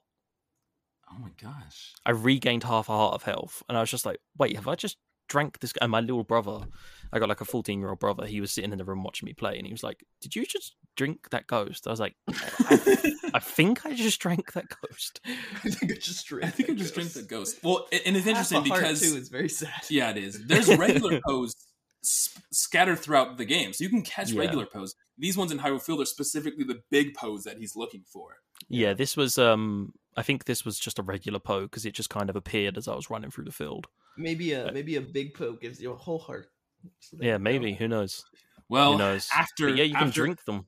disgusting after hours of of trying so hard to hit these perfect angles and shoot these Poes with my arrows, you finally give him all ten Poes, and he gives you the final empty bottle. the fourth bottle Wait, is that what he gives you for ten Poes? There's not anything in it. Yeah, Nope, and the, it's an empty the bottle. explanation is he's like, "Wow, you've bought me so many big Poes that I now have extra stock, and I don't need this bottle to to keep them anymore." And you're like, "Okay, thanks, great, awesome." Um, so, what was your side quest experience, Ben? Well, my side quest wasn't even really a side quest. Um, I was kind of, I had no arrows, um, and obviously we just got the light arrow, and it was kind of played up as to how important this light arrow was going to be. So I was like, I remember all of the shops from Castletown moved to Kakaroki, K- the fucking Kokiri? village. There you go. Fucking village. Okay, or, or Kakariko. Um, one of them, okay, It doesn't matter. the village with the windmill. Kakariko. Kakariko. Kakariko. Okay. Um. So I went in there looking for the. I knew there was a shop in there somewhere to buy flowers. Flowers? Jesus Christ! Arrows. Arrows. There you go. It's 'cause it's Mother's. It's Mother's Day here in the UK tomorrow. So it's Mother's Day. It's Mother's Day in, in May here. don't I was know. trying to figure out what arrows had to do with Mother's Day, but I realized it was the flowers. Yes, it was- yeah. He got he got his mo- Why he are got his you mom. buying your mom arrows? Uh, but um, so I was walking around the village and um, I walked into a house and I spotted the guy from the farm, the actual owner of the farm. Uh, who was sleeping in front of the castle all those episodes ago. Um, and he was sleeping and sleeping and sleeping, and I was like, "Oh wait, I have this weird kakuo thing that I got from the woman." Um, so I held this chicken up, and he wakes up, and he's like, "Oh, oh what, what, what?" And he basically has this conversation with Link and thanks him for like looking after the daughter and you know, sort of, I don't know, they have this like weird heart to heart. And then he ends up going back to the ranch. He's like, I'm going to go back and get my ranch from my brother. Like, he has no right to take it from me. Mhm. Um, so I was like, I wonder if he actually did it. So I went to Lon Lon Ranch, and the evil guy is now all nice. Um, and he's all like, "Oh, hello, welcome to the ranch." You know, we're so like sorry about all of that with the horse and stuff earlier. Like he has like a complete change of heart, and now the um you talk to the girl and the girl is like oh thanks for giving my like thanks for giving my dad the you know the the ambition to get his ranch back i'm so happy it's in his hands and he basically takes over the ranch from his evil brother um That's awesome. That's so and sweet. puts him puts himself back in power i was like oh that's that's quite So- nice So you didn't know this, but what you did was the first task in the Biggoron Sword quest. Yep. So- So you get the Oh, you get the really? egg- yeah, you get the egg and you hatch the Cucco, and then you have to raise the cuckoo. Uh, and the way that you raise it and make it happy is by by- waking people up. And so you wake up the guy who's been sleeping since he lost the ranch, and then he goes off into the ranch, and then you can go talk to them and see that it's all better. But what you do is you go back to the woman who gave you the egg in the first place, and she goes, "Wow, you're really good at raising cuckoos. It's so happy. You must you must have woken up someone who was like very tired." And then she gives you a rare blue Cucco who belonged to her brother Kojiro. Kojiro, and uh, That's the start of the Biggoron Sword. and that's side how you start the side quest. Is then you go and take that to the forest, and there's a guy sleeping there, and you wake him up With with the blue with the blue uh the blue Cucco who has it. Cooed. see i didn't even know There you go. So you, you did a quarter of the You Biggoron did, you did side it. You did the beginning of the Biggoron Sword side quest. uh, so i Ah. guess we're, i guess we're on to the final stretch now Yeah. We're here. We've we're made here. it. Ganon's castle, So after Rainbow Bridge. yes. Uh, had- okay. Okay. To guys. You head towards Ganon's castle, and it does this huge cutscene. And uh, then the, the the light spirit Rauru is like, "Oh, we're here to help you. All the spirits will will go together to help you get to Ganon's castle." And they kind of f- fuse their light life essence together, and they make a rainbow bridge. it's terrible. It's so it's stupid. awful It's like some like some Mighty Morphin Power Rangers shit. They're like cutscene to all of the different sages as they fuse together their It's like a- power to create this small bridge so that you can cross this gap. It's awful. It's like a bad '90s anti-drug PSA where it's like together we'll succeed, and then it's just like this like translucent rainbow bridge. I'm like, what? What is this? I also love that. I mean, besides we need us needing all of them to to seal Ganon eventually, their contribution was giving us a bridge to get across this gap to the castle. yeah. yeah, I mean they could have like I don't know helped us actually gain access to the castle because there's Like, like could a, have helped us fight enemies in the castle. Like, Uh, there's like are a, you there's like a we- mini dungeon, isn't there? yeah, Yeah, we could have skipped all of the dungeons and just built a bridge. That would have been the end. yeah. If we just well, like bought built it. Well, the carpenters. yeah, that- we could we could have just been like, hey, don't build a bridge here. Come over here with me. We're gonna build a bridge to Ganon's castle, so I don't have to do like these eight goddamn but temples. it needed to be a spiritual bridge. Plus, we needed them to seal Ganon. How's we seal Ganon? That's true. Okay. I'm pretty sure we like we could have hook shot a long shot over or something. Like, we didn't. always always the long shot. That's the the. I'm just gonna dive. Okay. Uh, so yeah, the Rainbow Bridge is here, and we enter Ganon's castle. Uh, and in this castle, there a there's kind of a variety of doors, each with a symbol that res- represents a different uh, medallion and a different dungeon that we had fought prior. And there's kind of these beams of energy that is blocking the way to continue up Ganon's castle. So what Mhm. we have to do is go into each one of these doors and each one of these rooms and kind of deactivate the the, the energy beam that's causing this barrier to prevent us from uh, continuing. Um, and each one is is again, like I said, themed around the dungeon, and Mm. you usually use the we- the weapons, the items that was from that dungeon in the first place. Um, did you do these in any specific order, Ben, like of the walkthrough, or did you just kind of go in? Um, I did use the walkthrough for this, Right. um, uh, because it was like I was like looking around. I was like, there are so many rooms here. Like, what the fuck?" So, I, I think the walkthrough actually suggested doing them. I think it was pretty much in the order they happened in the game. Mhm. So I did the forest one first. Um, so you go through this little room, and then you get to the end, and there's like this weird ball of energy. You shoot it with a light arrow Mhm. um, and Saria appears and is like, "Oh, the you know the energy beam has gone down. Quick, do the other rooms." Um, and I'm just looking through the walkthrough. yeah, I mean yeah. the only uh, Oh, it's not in order at all, actually, because the Shadow Temple is the next one that the walkthrough Right. suggests. yeah, Because I, I that's did the it- one with the key item. Right, that's what I was going to say. I was like, the only thing that you need to do is the the shadow barrier. You have to do before the fire one because the the the item that you get through the shadow section is crucial going forward.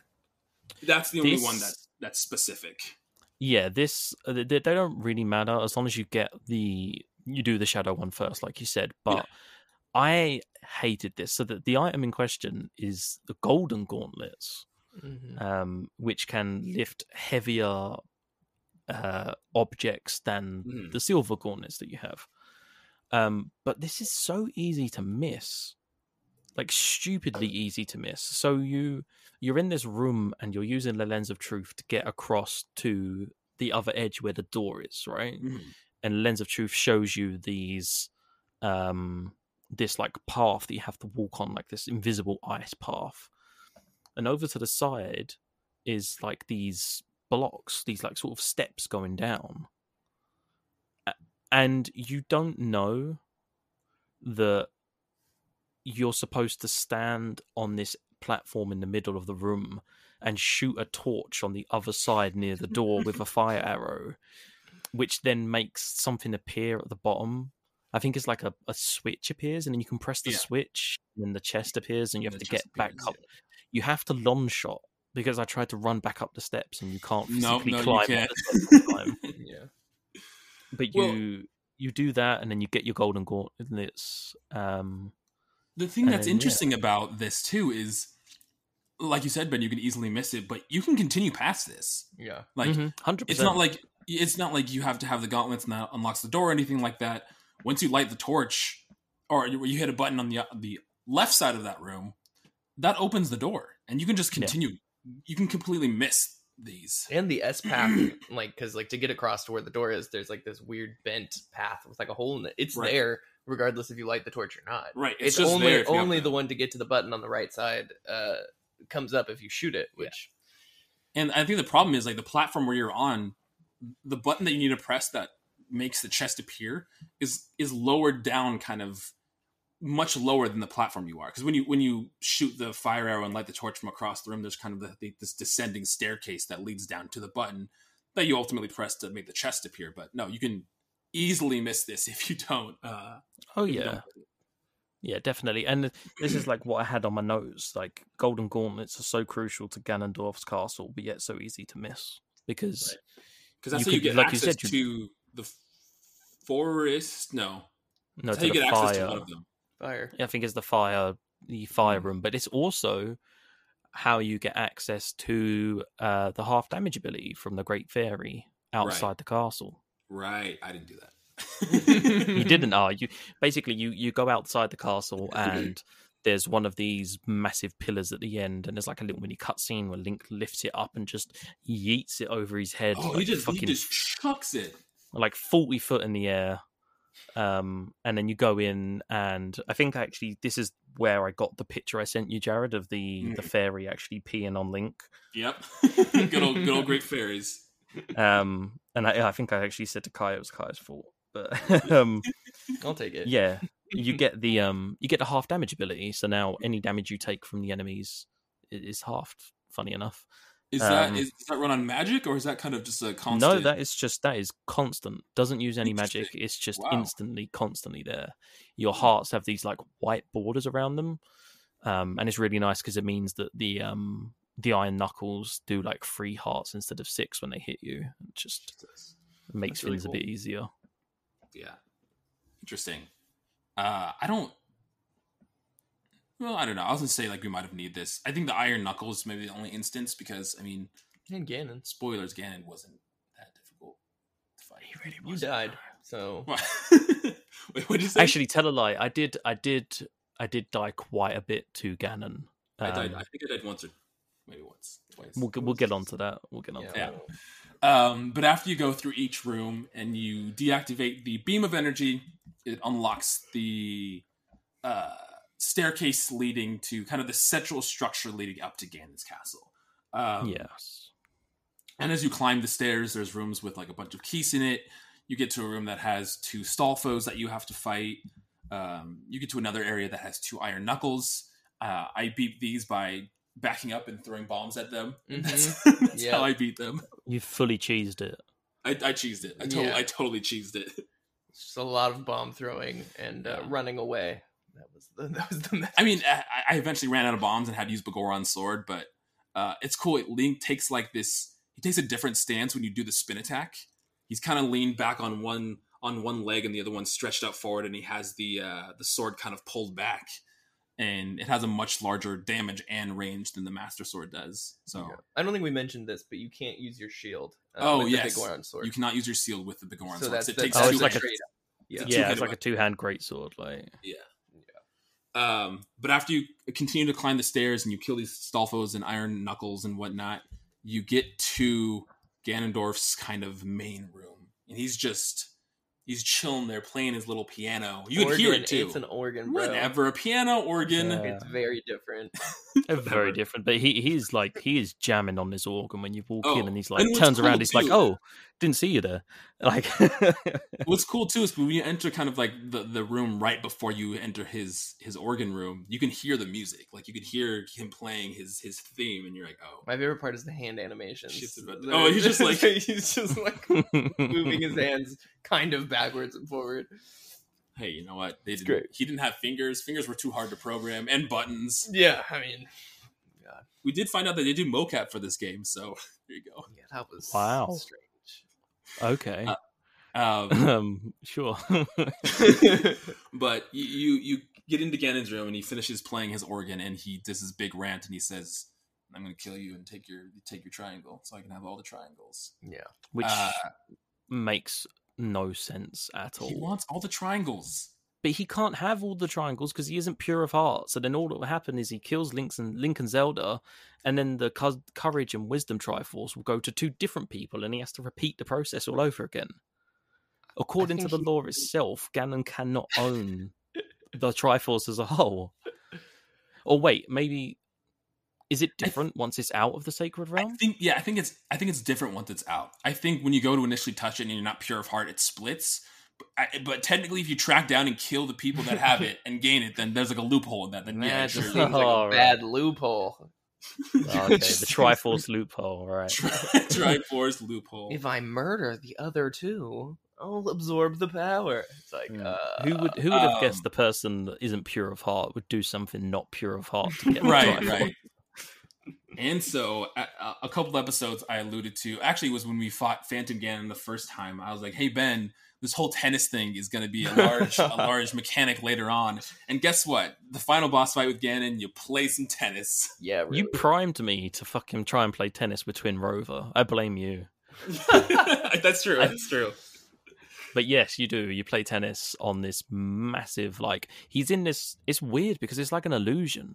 He's in this like church hall and then he turns around like has this big monologue and then he's like rah, rah, rah, rah, and he like li- Look That at floats was, it. an up in the- That was that really an good. excellent uh, interpretation of his laugh, by the way.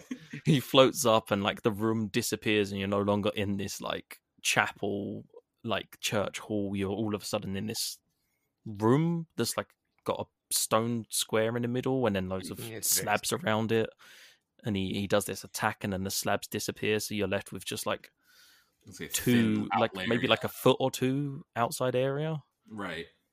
um yeah and then you play some tennis And the only difference with this tennis is after he does get hit, you have to shoot him with light arrows, so he falls, and then you hit him with your sword. Yes, but there is one. th- This is the reason I died because so so what you can do is underneath. It- It's kind of alluded to in one of the rooms beforehand, like Right. the the floor below. There's a bunch of pots. Um, and you can actually- arrows. Yeah, you can jump down, and it gives you like magic for your light arrows, hearts, all kinds of stuff.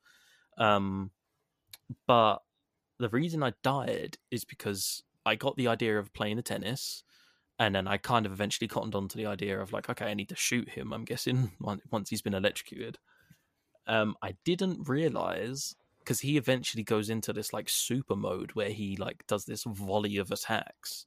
He Hmm. like puts his hand up and shoot like creates this big ball of electricity, and then he throws it and it dissipates into like five or six balls. So I was like, okay, maybe I need to hit all of them. Maybe I need to like absorb them with the mirror shield. No, you're just supposed to shoot him with a light arrow before he can hit you, before he can throw that ball. Oh, oh yeah, because I was like, we didn't we didn't like, encounter we didn't at get all. there at all. You didn't get to that point.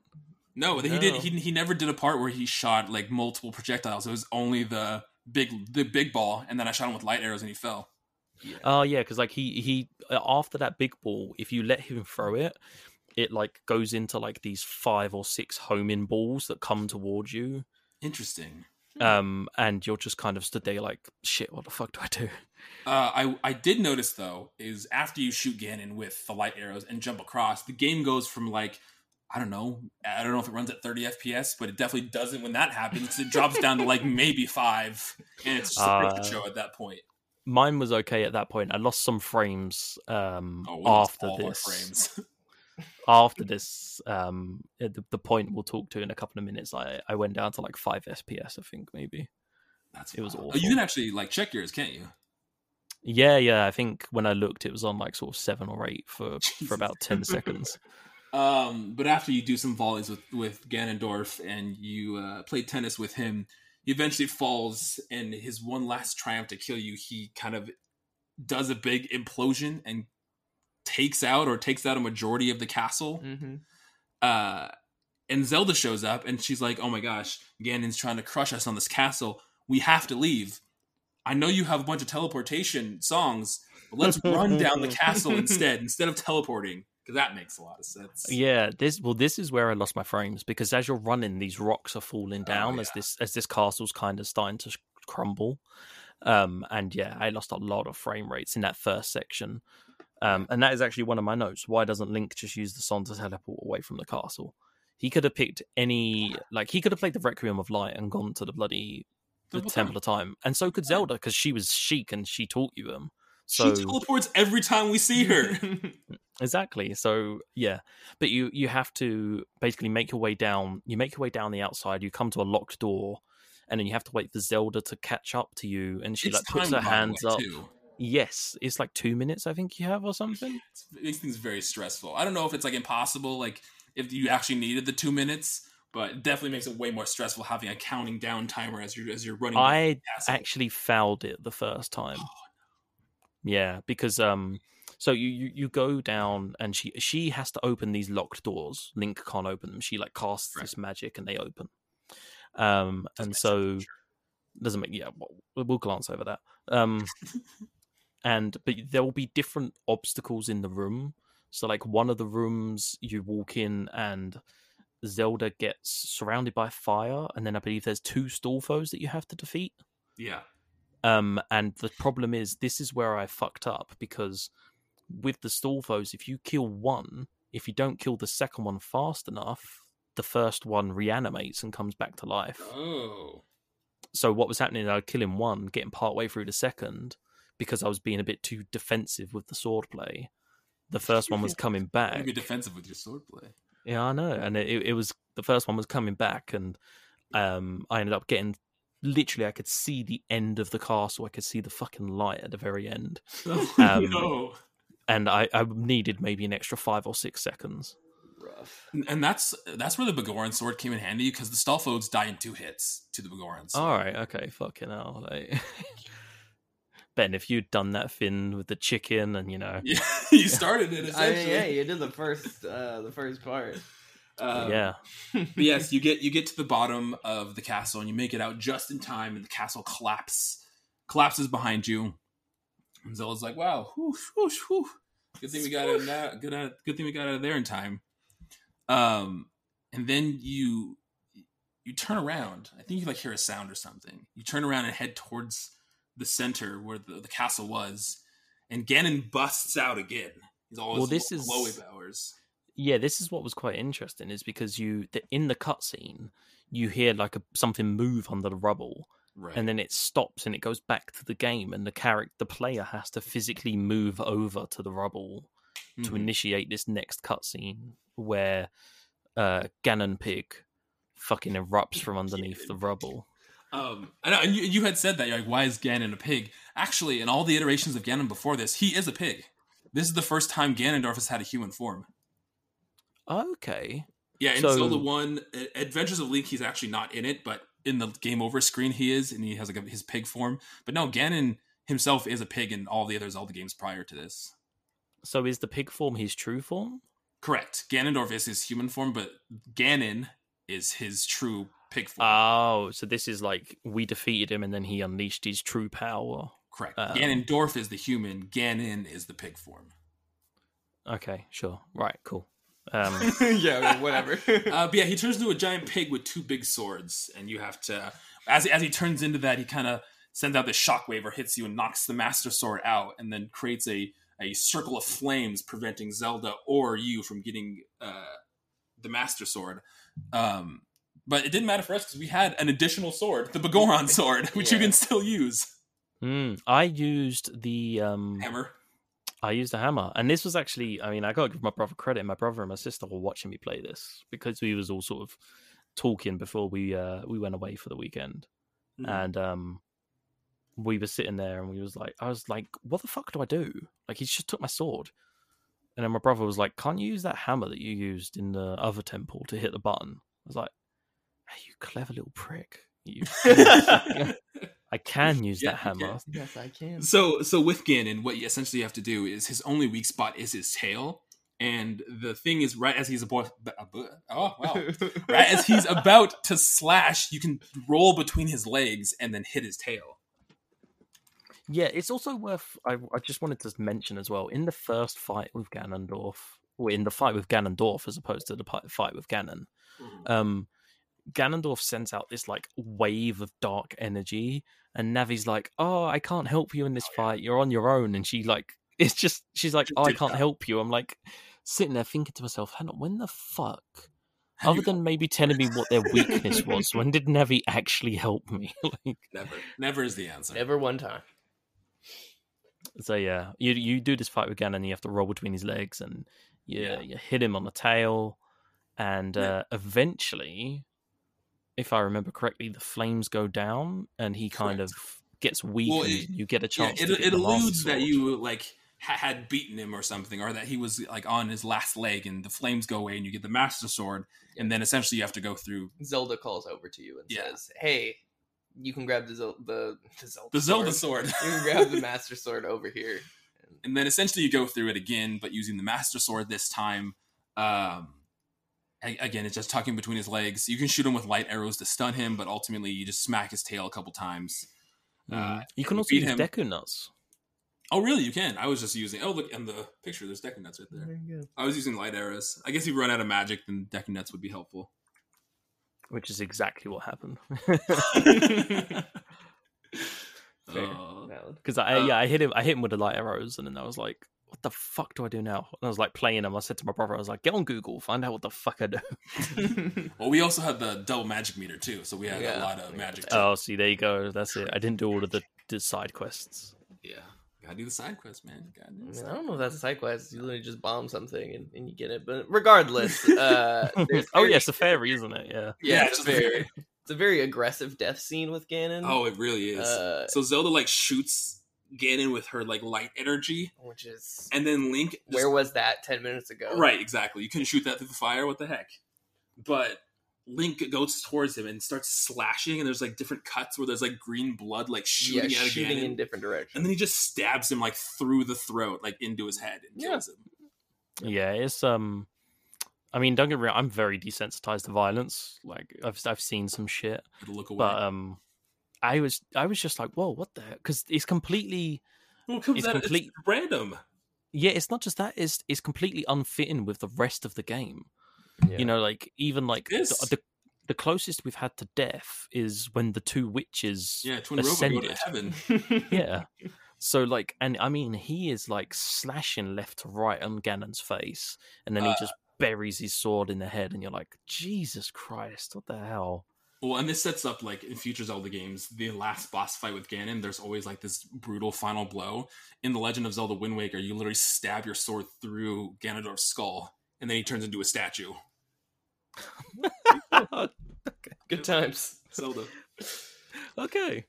Um, oh Um, yeah, because Zelda uses the sages. She's like, oh, Yeah. once you kill him, they trap him in the sacred realm. Uh, Mhm. Her and the other six sages, so that he Uh, can't get out.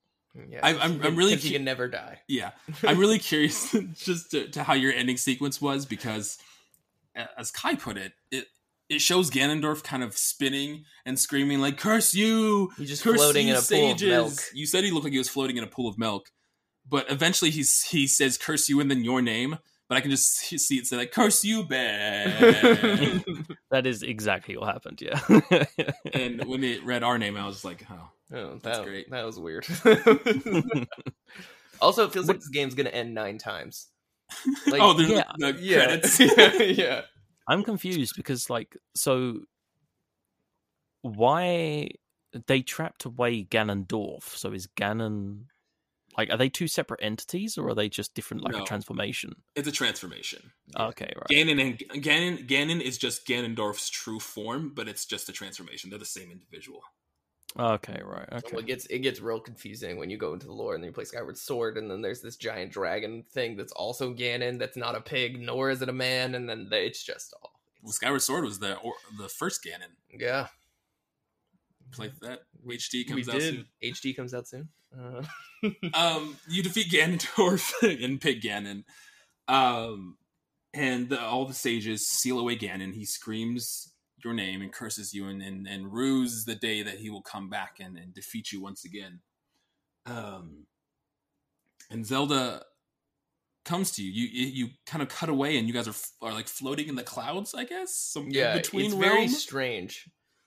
Um, yeah, it's almost like I, I kind of got the impression it was like an area outside of time. yeah. Like it's this kind of separate not separate realm, but it's like you're very clearly not where you were. You're not you're not you're not in the child link timeline and you're not in the adult link timeline. Right. Like you're you're kind of outside of it all. Right. And so she tells you that in order to seal Ganon, we need to put the Master Sword back in its pedestal and seal it there, which is going to send Link back into his original time. This whole time thing is is so confusing. So she's like, they could have left this up. They could have ended the game with Ganon floating in his pool of milk, and that could have been it. But nope. so she's like, hand me the ocarina. Seven more cutscenes. I will play the song and send you back into your time.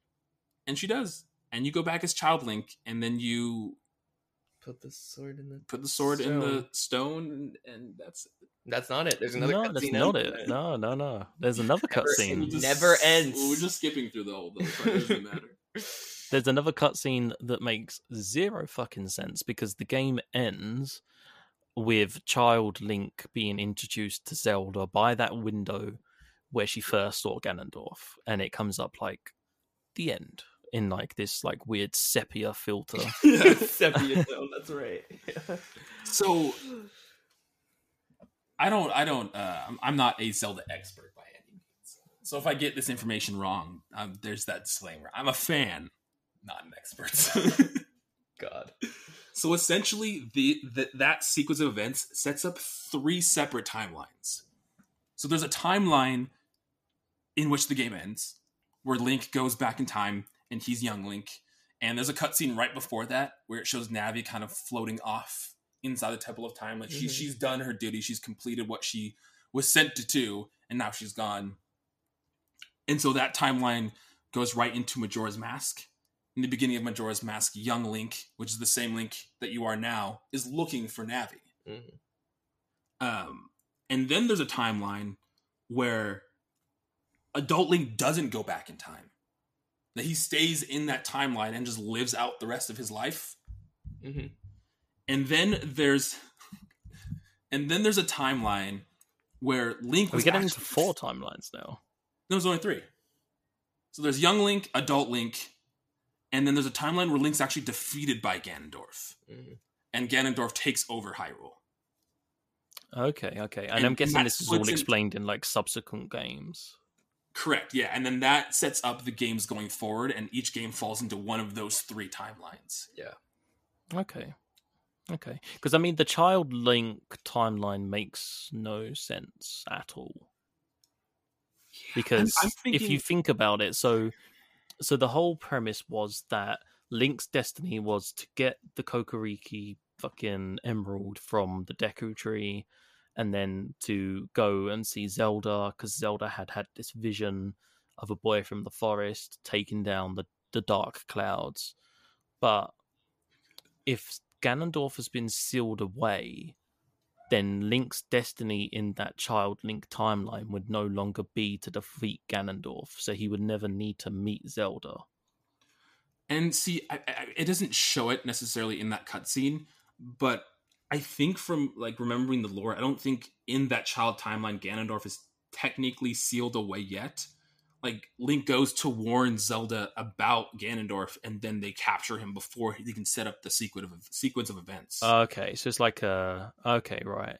So the thing you should have done from the beginning, Correct. because you get the power to time travel, and instead of you know doing the logical thing, which is to go warn people in the in the previous time, you you do a bunch. Yeah, so that that one whole argument I've had the whole time we've been playing this game Mm-hmm. Yeah, it's valid. um, yeah. is is an official timeline that branches off from the end of Ocarina. Yep. Yep. Pretty much. What happens at that is they warn uh they warn the the world about Ganondorf, and that actually is the very beginning of Twilight Princess. Ganondorf is being, you know, he's supposed to be executed by one of the sages, and ultimately he ends up killing one of the sages, and they banish him to the Twilight Realm. And the Ganondorf you fight in Twilight Princess is the Ganondorf from Ocarina of Time. Yeah. There you Fun I fact. thought Metal Gear had a complex storyline. Okay, yeah. Nope, Zelda's So complicated this, as hell. This is what happens when you deal with time, and then you decide that timelines are a thing. That Mm, it just- yeah. it gets it gets real confusing.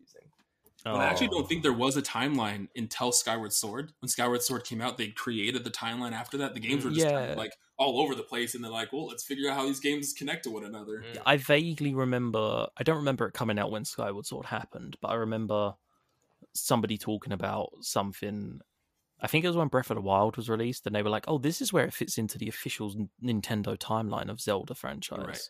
Well, And I was like, "What?" And basically, pe- people were so confused about the chronological sequence of events that Nintendo Yeah. had to create an official timeline of where Yeah. every game falls. well, when Breath of the Wild had come out, people were trying to figure out where in the timeline it, lined up with. But there's characters and aspects of Breath of the Wild that dive into multiple timelines. So there was never a, a specific answer of where Breath of the Wild falls in that timeline. Yeah. Hmm. They just threw a mulligan and like it's it is. The But we did it. we did It it. was the end. We finished Ocarina of Time. We did it. So It's now such an iconic going- sound. I'm sorry. the da-na-na-na. I Oh, listened to oh, a man. podcast, and the beginning intro of that podcast is just that song. See, if it wasn't a copyright issue, I, I'd say we'd do it. But yeah. I mean, it's IGN, so I think they're I don't think they can. I don't know. how they that they have they've been doing it for I mean, years. I they've probably paid a license to Nintendo to use that. Maybe because the very intro is just the da na na na, and it's They like, have to, otherwise Nin- Nintendo are going to be like cease and desist. Like, anyway, let's talk about let's talk about our thoughts of the game. Yes. Right. So we're to gonna go go, around go go around the panel here, and uh, give a little bit of what we liked about this game, maybe a little bit what we disliked, and if we would or if we wouldn't recommend this game to to either a new player or or someone returning. Uh, who wants to go first? I'll go first. Okay. Hit us. get my- Tell, tell us tell us how much better this is than uh, Breath of the Wild. Yeah, so I I prefaced that previously in a conversation. Uh, I believe that this game is better than Breath of the Wild, which is a bold claim because there's a lot of people who love Breath of the Wild, and I'm not one of them by any means. There's there's several things that I think are wrong with Breath of the Wild, but it's not the point of this time. Um, but no, I think this game did some incredible things for its age and Yeah. even for you know in storytelling in- games as far as you know I mean, obviously, it's not super cohesive, and the No. timeline thing kind of throws stuff off. But it is a very interesting story. It's very engaging. It's a very interesting world to be in and get to play Yeah. in. And and Zelda, you know, it's hard to separate the nostalgia from Oh, yeah. childhood with this game. I think for me, and just like what Zelda means to the gaming, uh, you know, world as a whole. I will say that it has aged. It looks old. And it takes it takes like every time you play it every time you jump in it takes five to ten minutes to get used to it where you don't feel like you have astigmatism or you need to put on a pair of glasses to to make it like oh is it going to render in? Oh no this is just what it looks like. Um but overall i think it's you know it's it's part of gaming history. It's part of Yeah. you know kind of the first wave of really great in-home games that weren't for you know a computer, but were for for a system. Yeah. Um, and it it really set up Zelda to be a 3D successful franchise. Right. Um, that it is today. You know, it, it allowed them to make things like Majora's Mask shortly after to kind of, as you said, Ben, right on the success, and and that led to the beloved franchise we have today. I wouldn't recommend this game for someone who didn't care about its history. I think Mm. it's I think it's interesting to people who are into video games, who understand video games, who understand the effect that this had, the mechanics that this brought. But I just think if you're, you know, a 10 year old today, like I don't think this could hold your attention. Hmm. Um, I would recommend, you know, Later ones. you later ones. Breath of the Wild. Twilight Princess even or Wind Waker. Like I Yeah. think Wind Waker even today would be a great introduction. Yeah. I don't think this is a great introduction. I think this is a game you go to when you're like, okay, I've played the new ones couple it at least. and I want to see, you know, I want to see where this came from. I want to see where this story kind of got built from and these mechanics and this this Mhm. world that was created. And this is kind of the, you know, the original text as it were of, of this this world in these games. So um, that's kind of those are my thoughts and opinions. I do think it's better than Breath of the Wild. I think it's a more interesting world than Breath of the Wild. I think it has more enemies than Breath of the Wild. The enemy um, variety is always a, is always a topic. So if you if you like Breath of the Wild and you are very into Zelda and you've never taken time to play through this game, go for it. Play through it. It's a great time. It's challenging. It's frustrating. There are there are you know quality of life things that are going to piss you off, but overall, it's you know it's something truly exceptional. awesome. Ben, do you wanna do you wanna go? I, I can go Oh. next.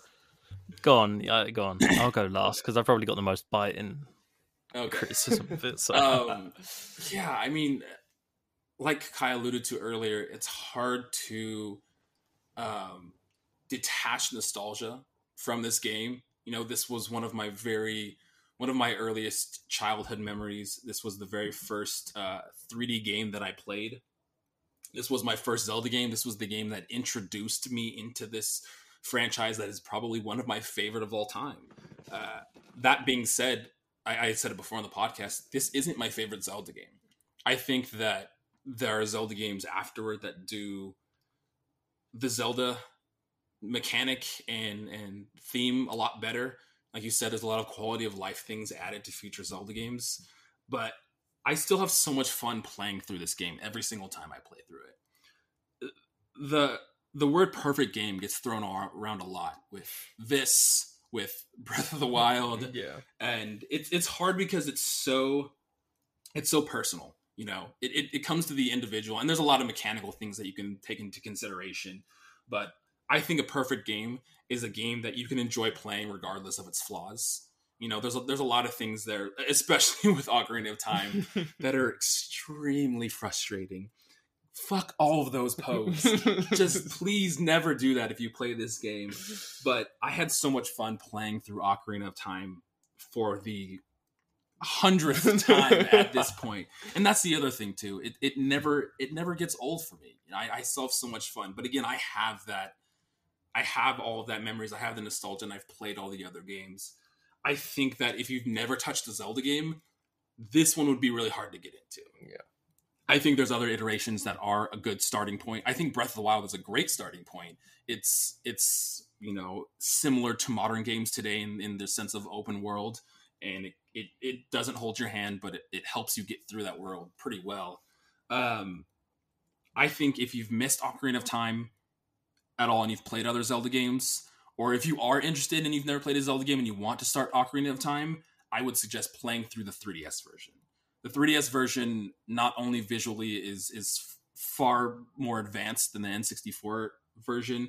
There's so many quality of life things that just change a lot of the complaints I had. You know, Water Temple having to open up the menu, going through the menu itself, it, it kind of gets rid of the monotony of doing all of those things by by adding an additional screen. So I would recommend this game to you. You should definitely go out and play it. But if you do, buy the 3DS version.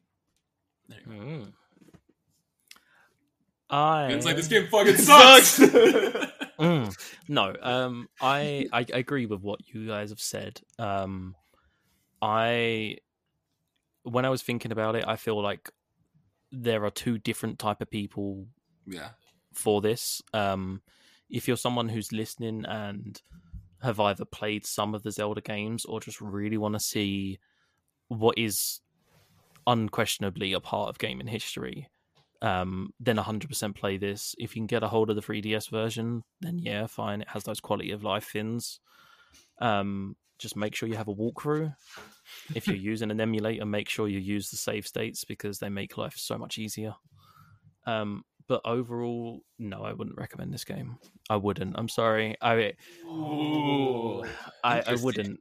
Um, I, ignoring the age of the game, there are far too many plot holes for me to Yeah. look past.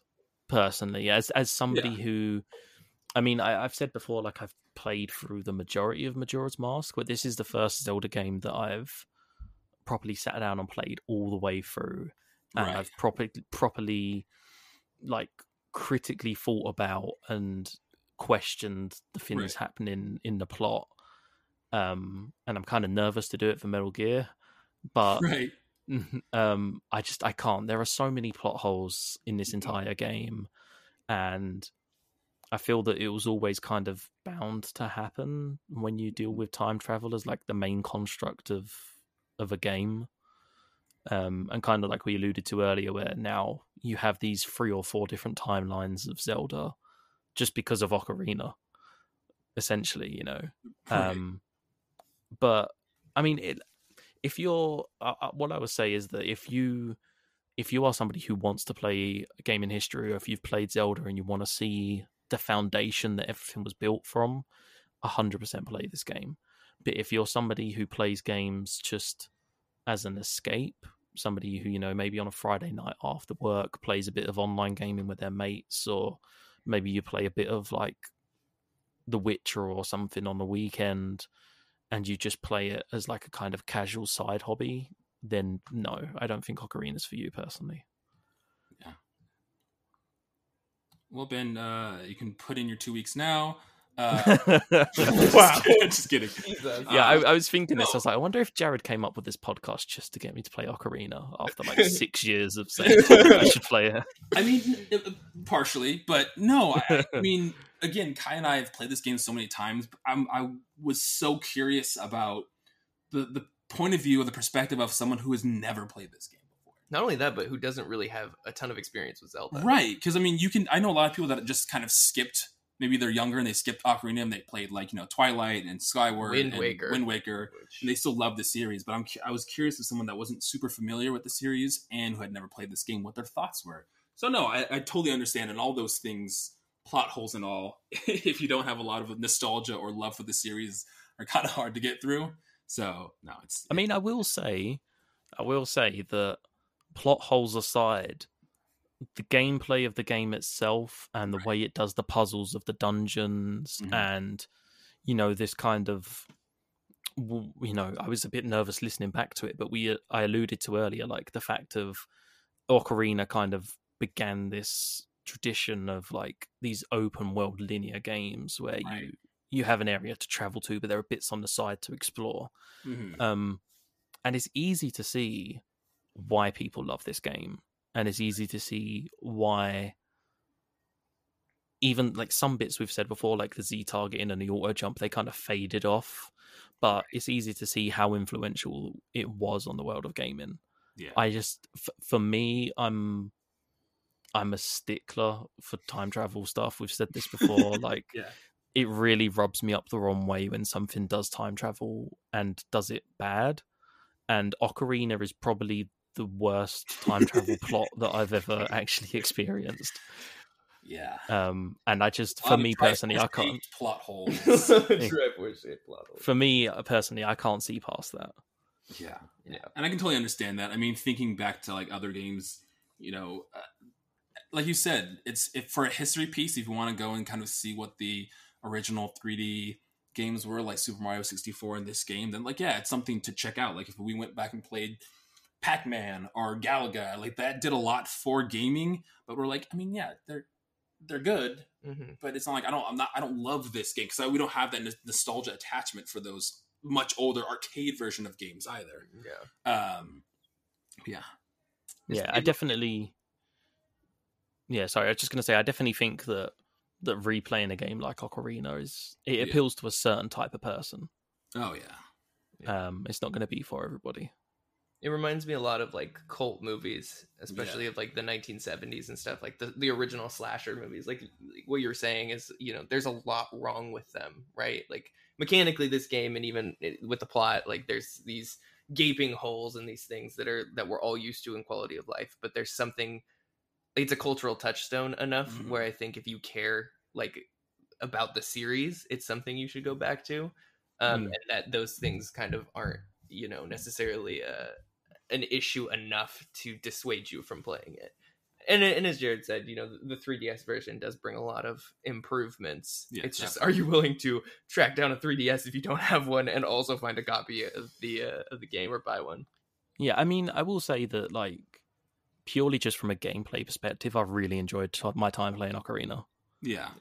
Like genuinely, um, Yeah. you know, the use of the the use of like objects in an environment, like a 3D Mm. environment. You know, even small things like I don't think we talked about it, but there was a section in the Spirit Temple, I believe, when you're child Link, you have to throw the boomerang behind the bridge to hit yeah, the crystal the bridge. to make the bridge button. just small things like that. Like, you know, if something happened like that in a game today, you'd be like, oh yeah, whatever. But Yeah, back in exactly. '98, that's like that's crazy. That was like taking like, into account, was- yeah, like oh, I have to take into account the arc of the boomerang throw and have that wrap around and hit a button on the other side of this room behind an object.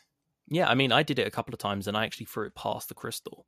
Oh, Kai did it lots of times and tried to I had to backtrack myself, and I mean, I genuinely did enjoy playing it, and I enjoyed. I mean, I, I I'm big on like as much as I love video games, I do also enjoy like the history of video games and kind of Yeah. looking back at where we where they've come from. Mhm. So I did enjoy that aspect of it. It's just that plot is a killer for me. I'm sorry. But we did it, guys. Hopefully, you did it along with us. We finished The Legend of Zelda Ocarina of Time. Uh, next week, what we're going to start implementing is in between some of our maybe larger Longer, games, yeah. longer series. We're going to kind of do interstitial episodes where we play through smaller games that might not warrant, you know, five or six episodes. Maybe we'll talk about games that we're currently playing outside of the podcast, talk about our life. We're not sure, but what we are going to play next week is a small little game called Frog Fractions.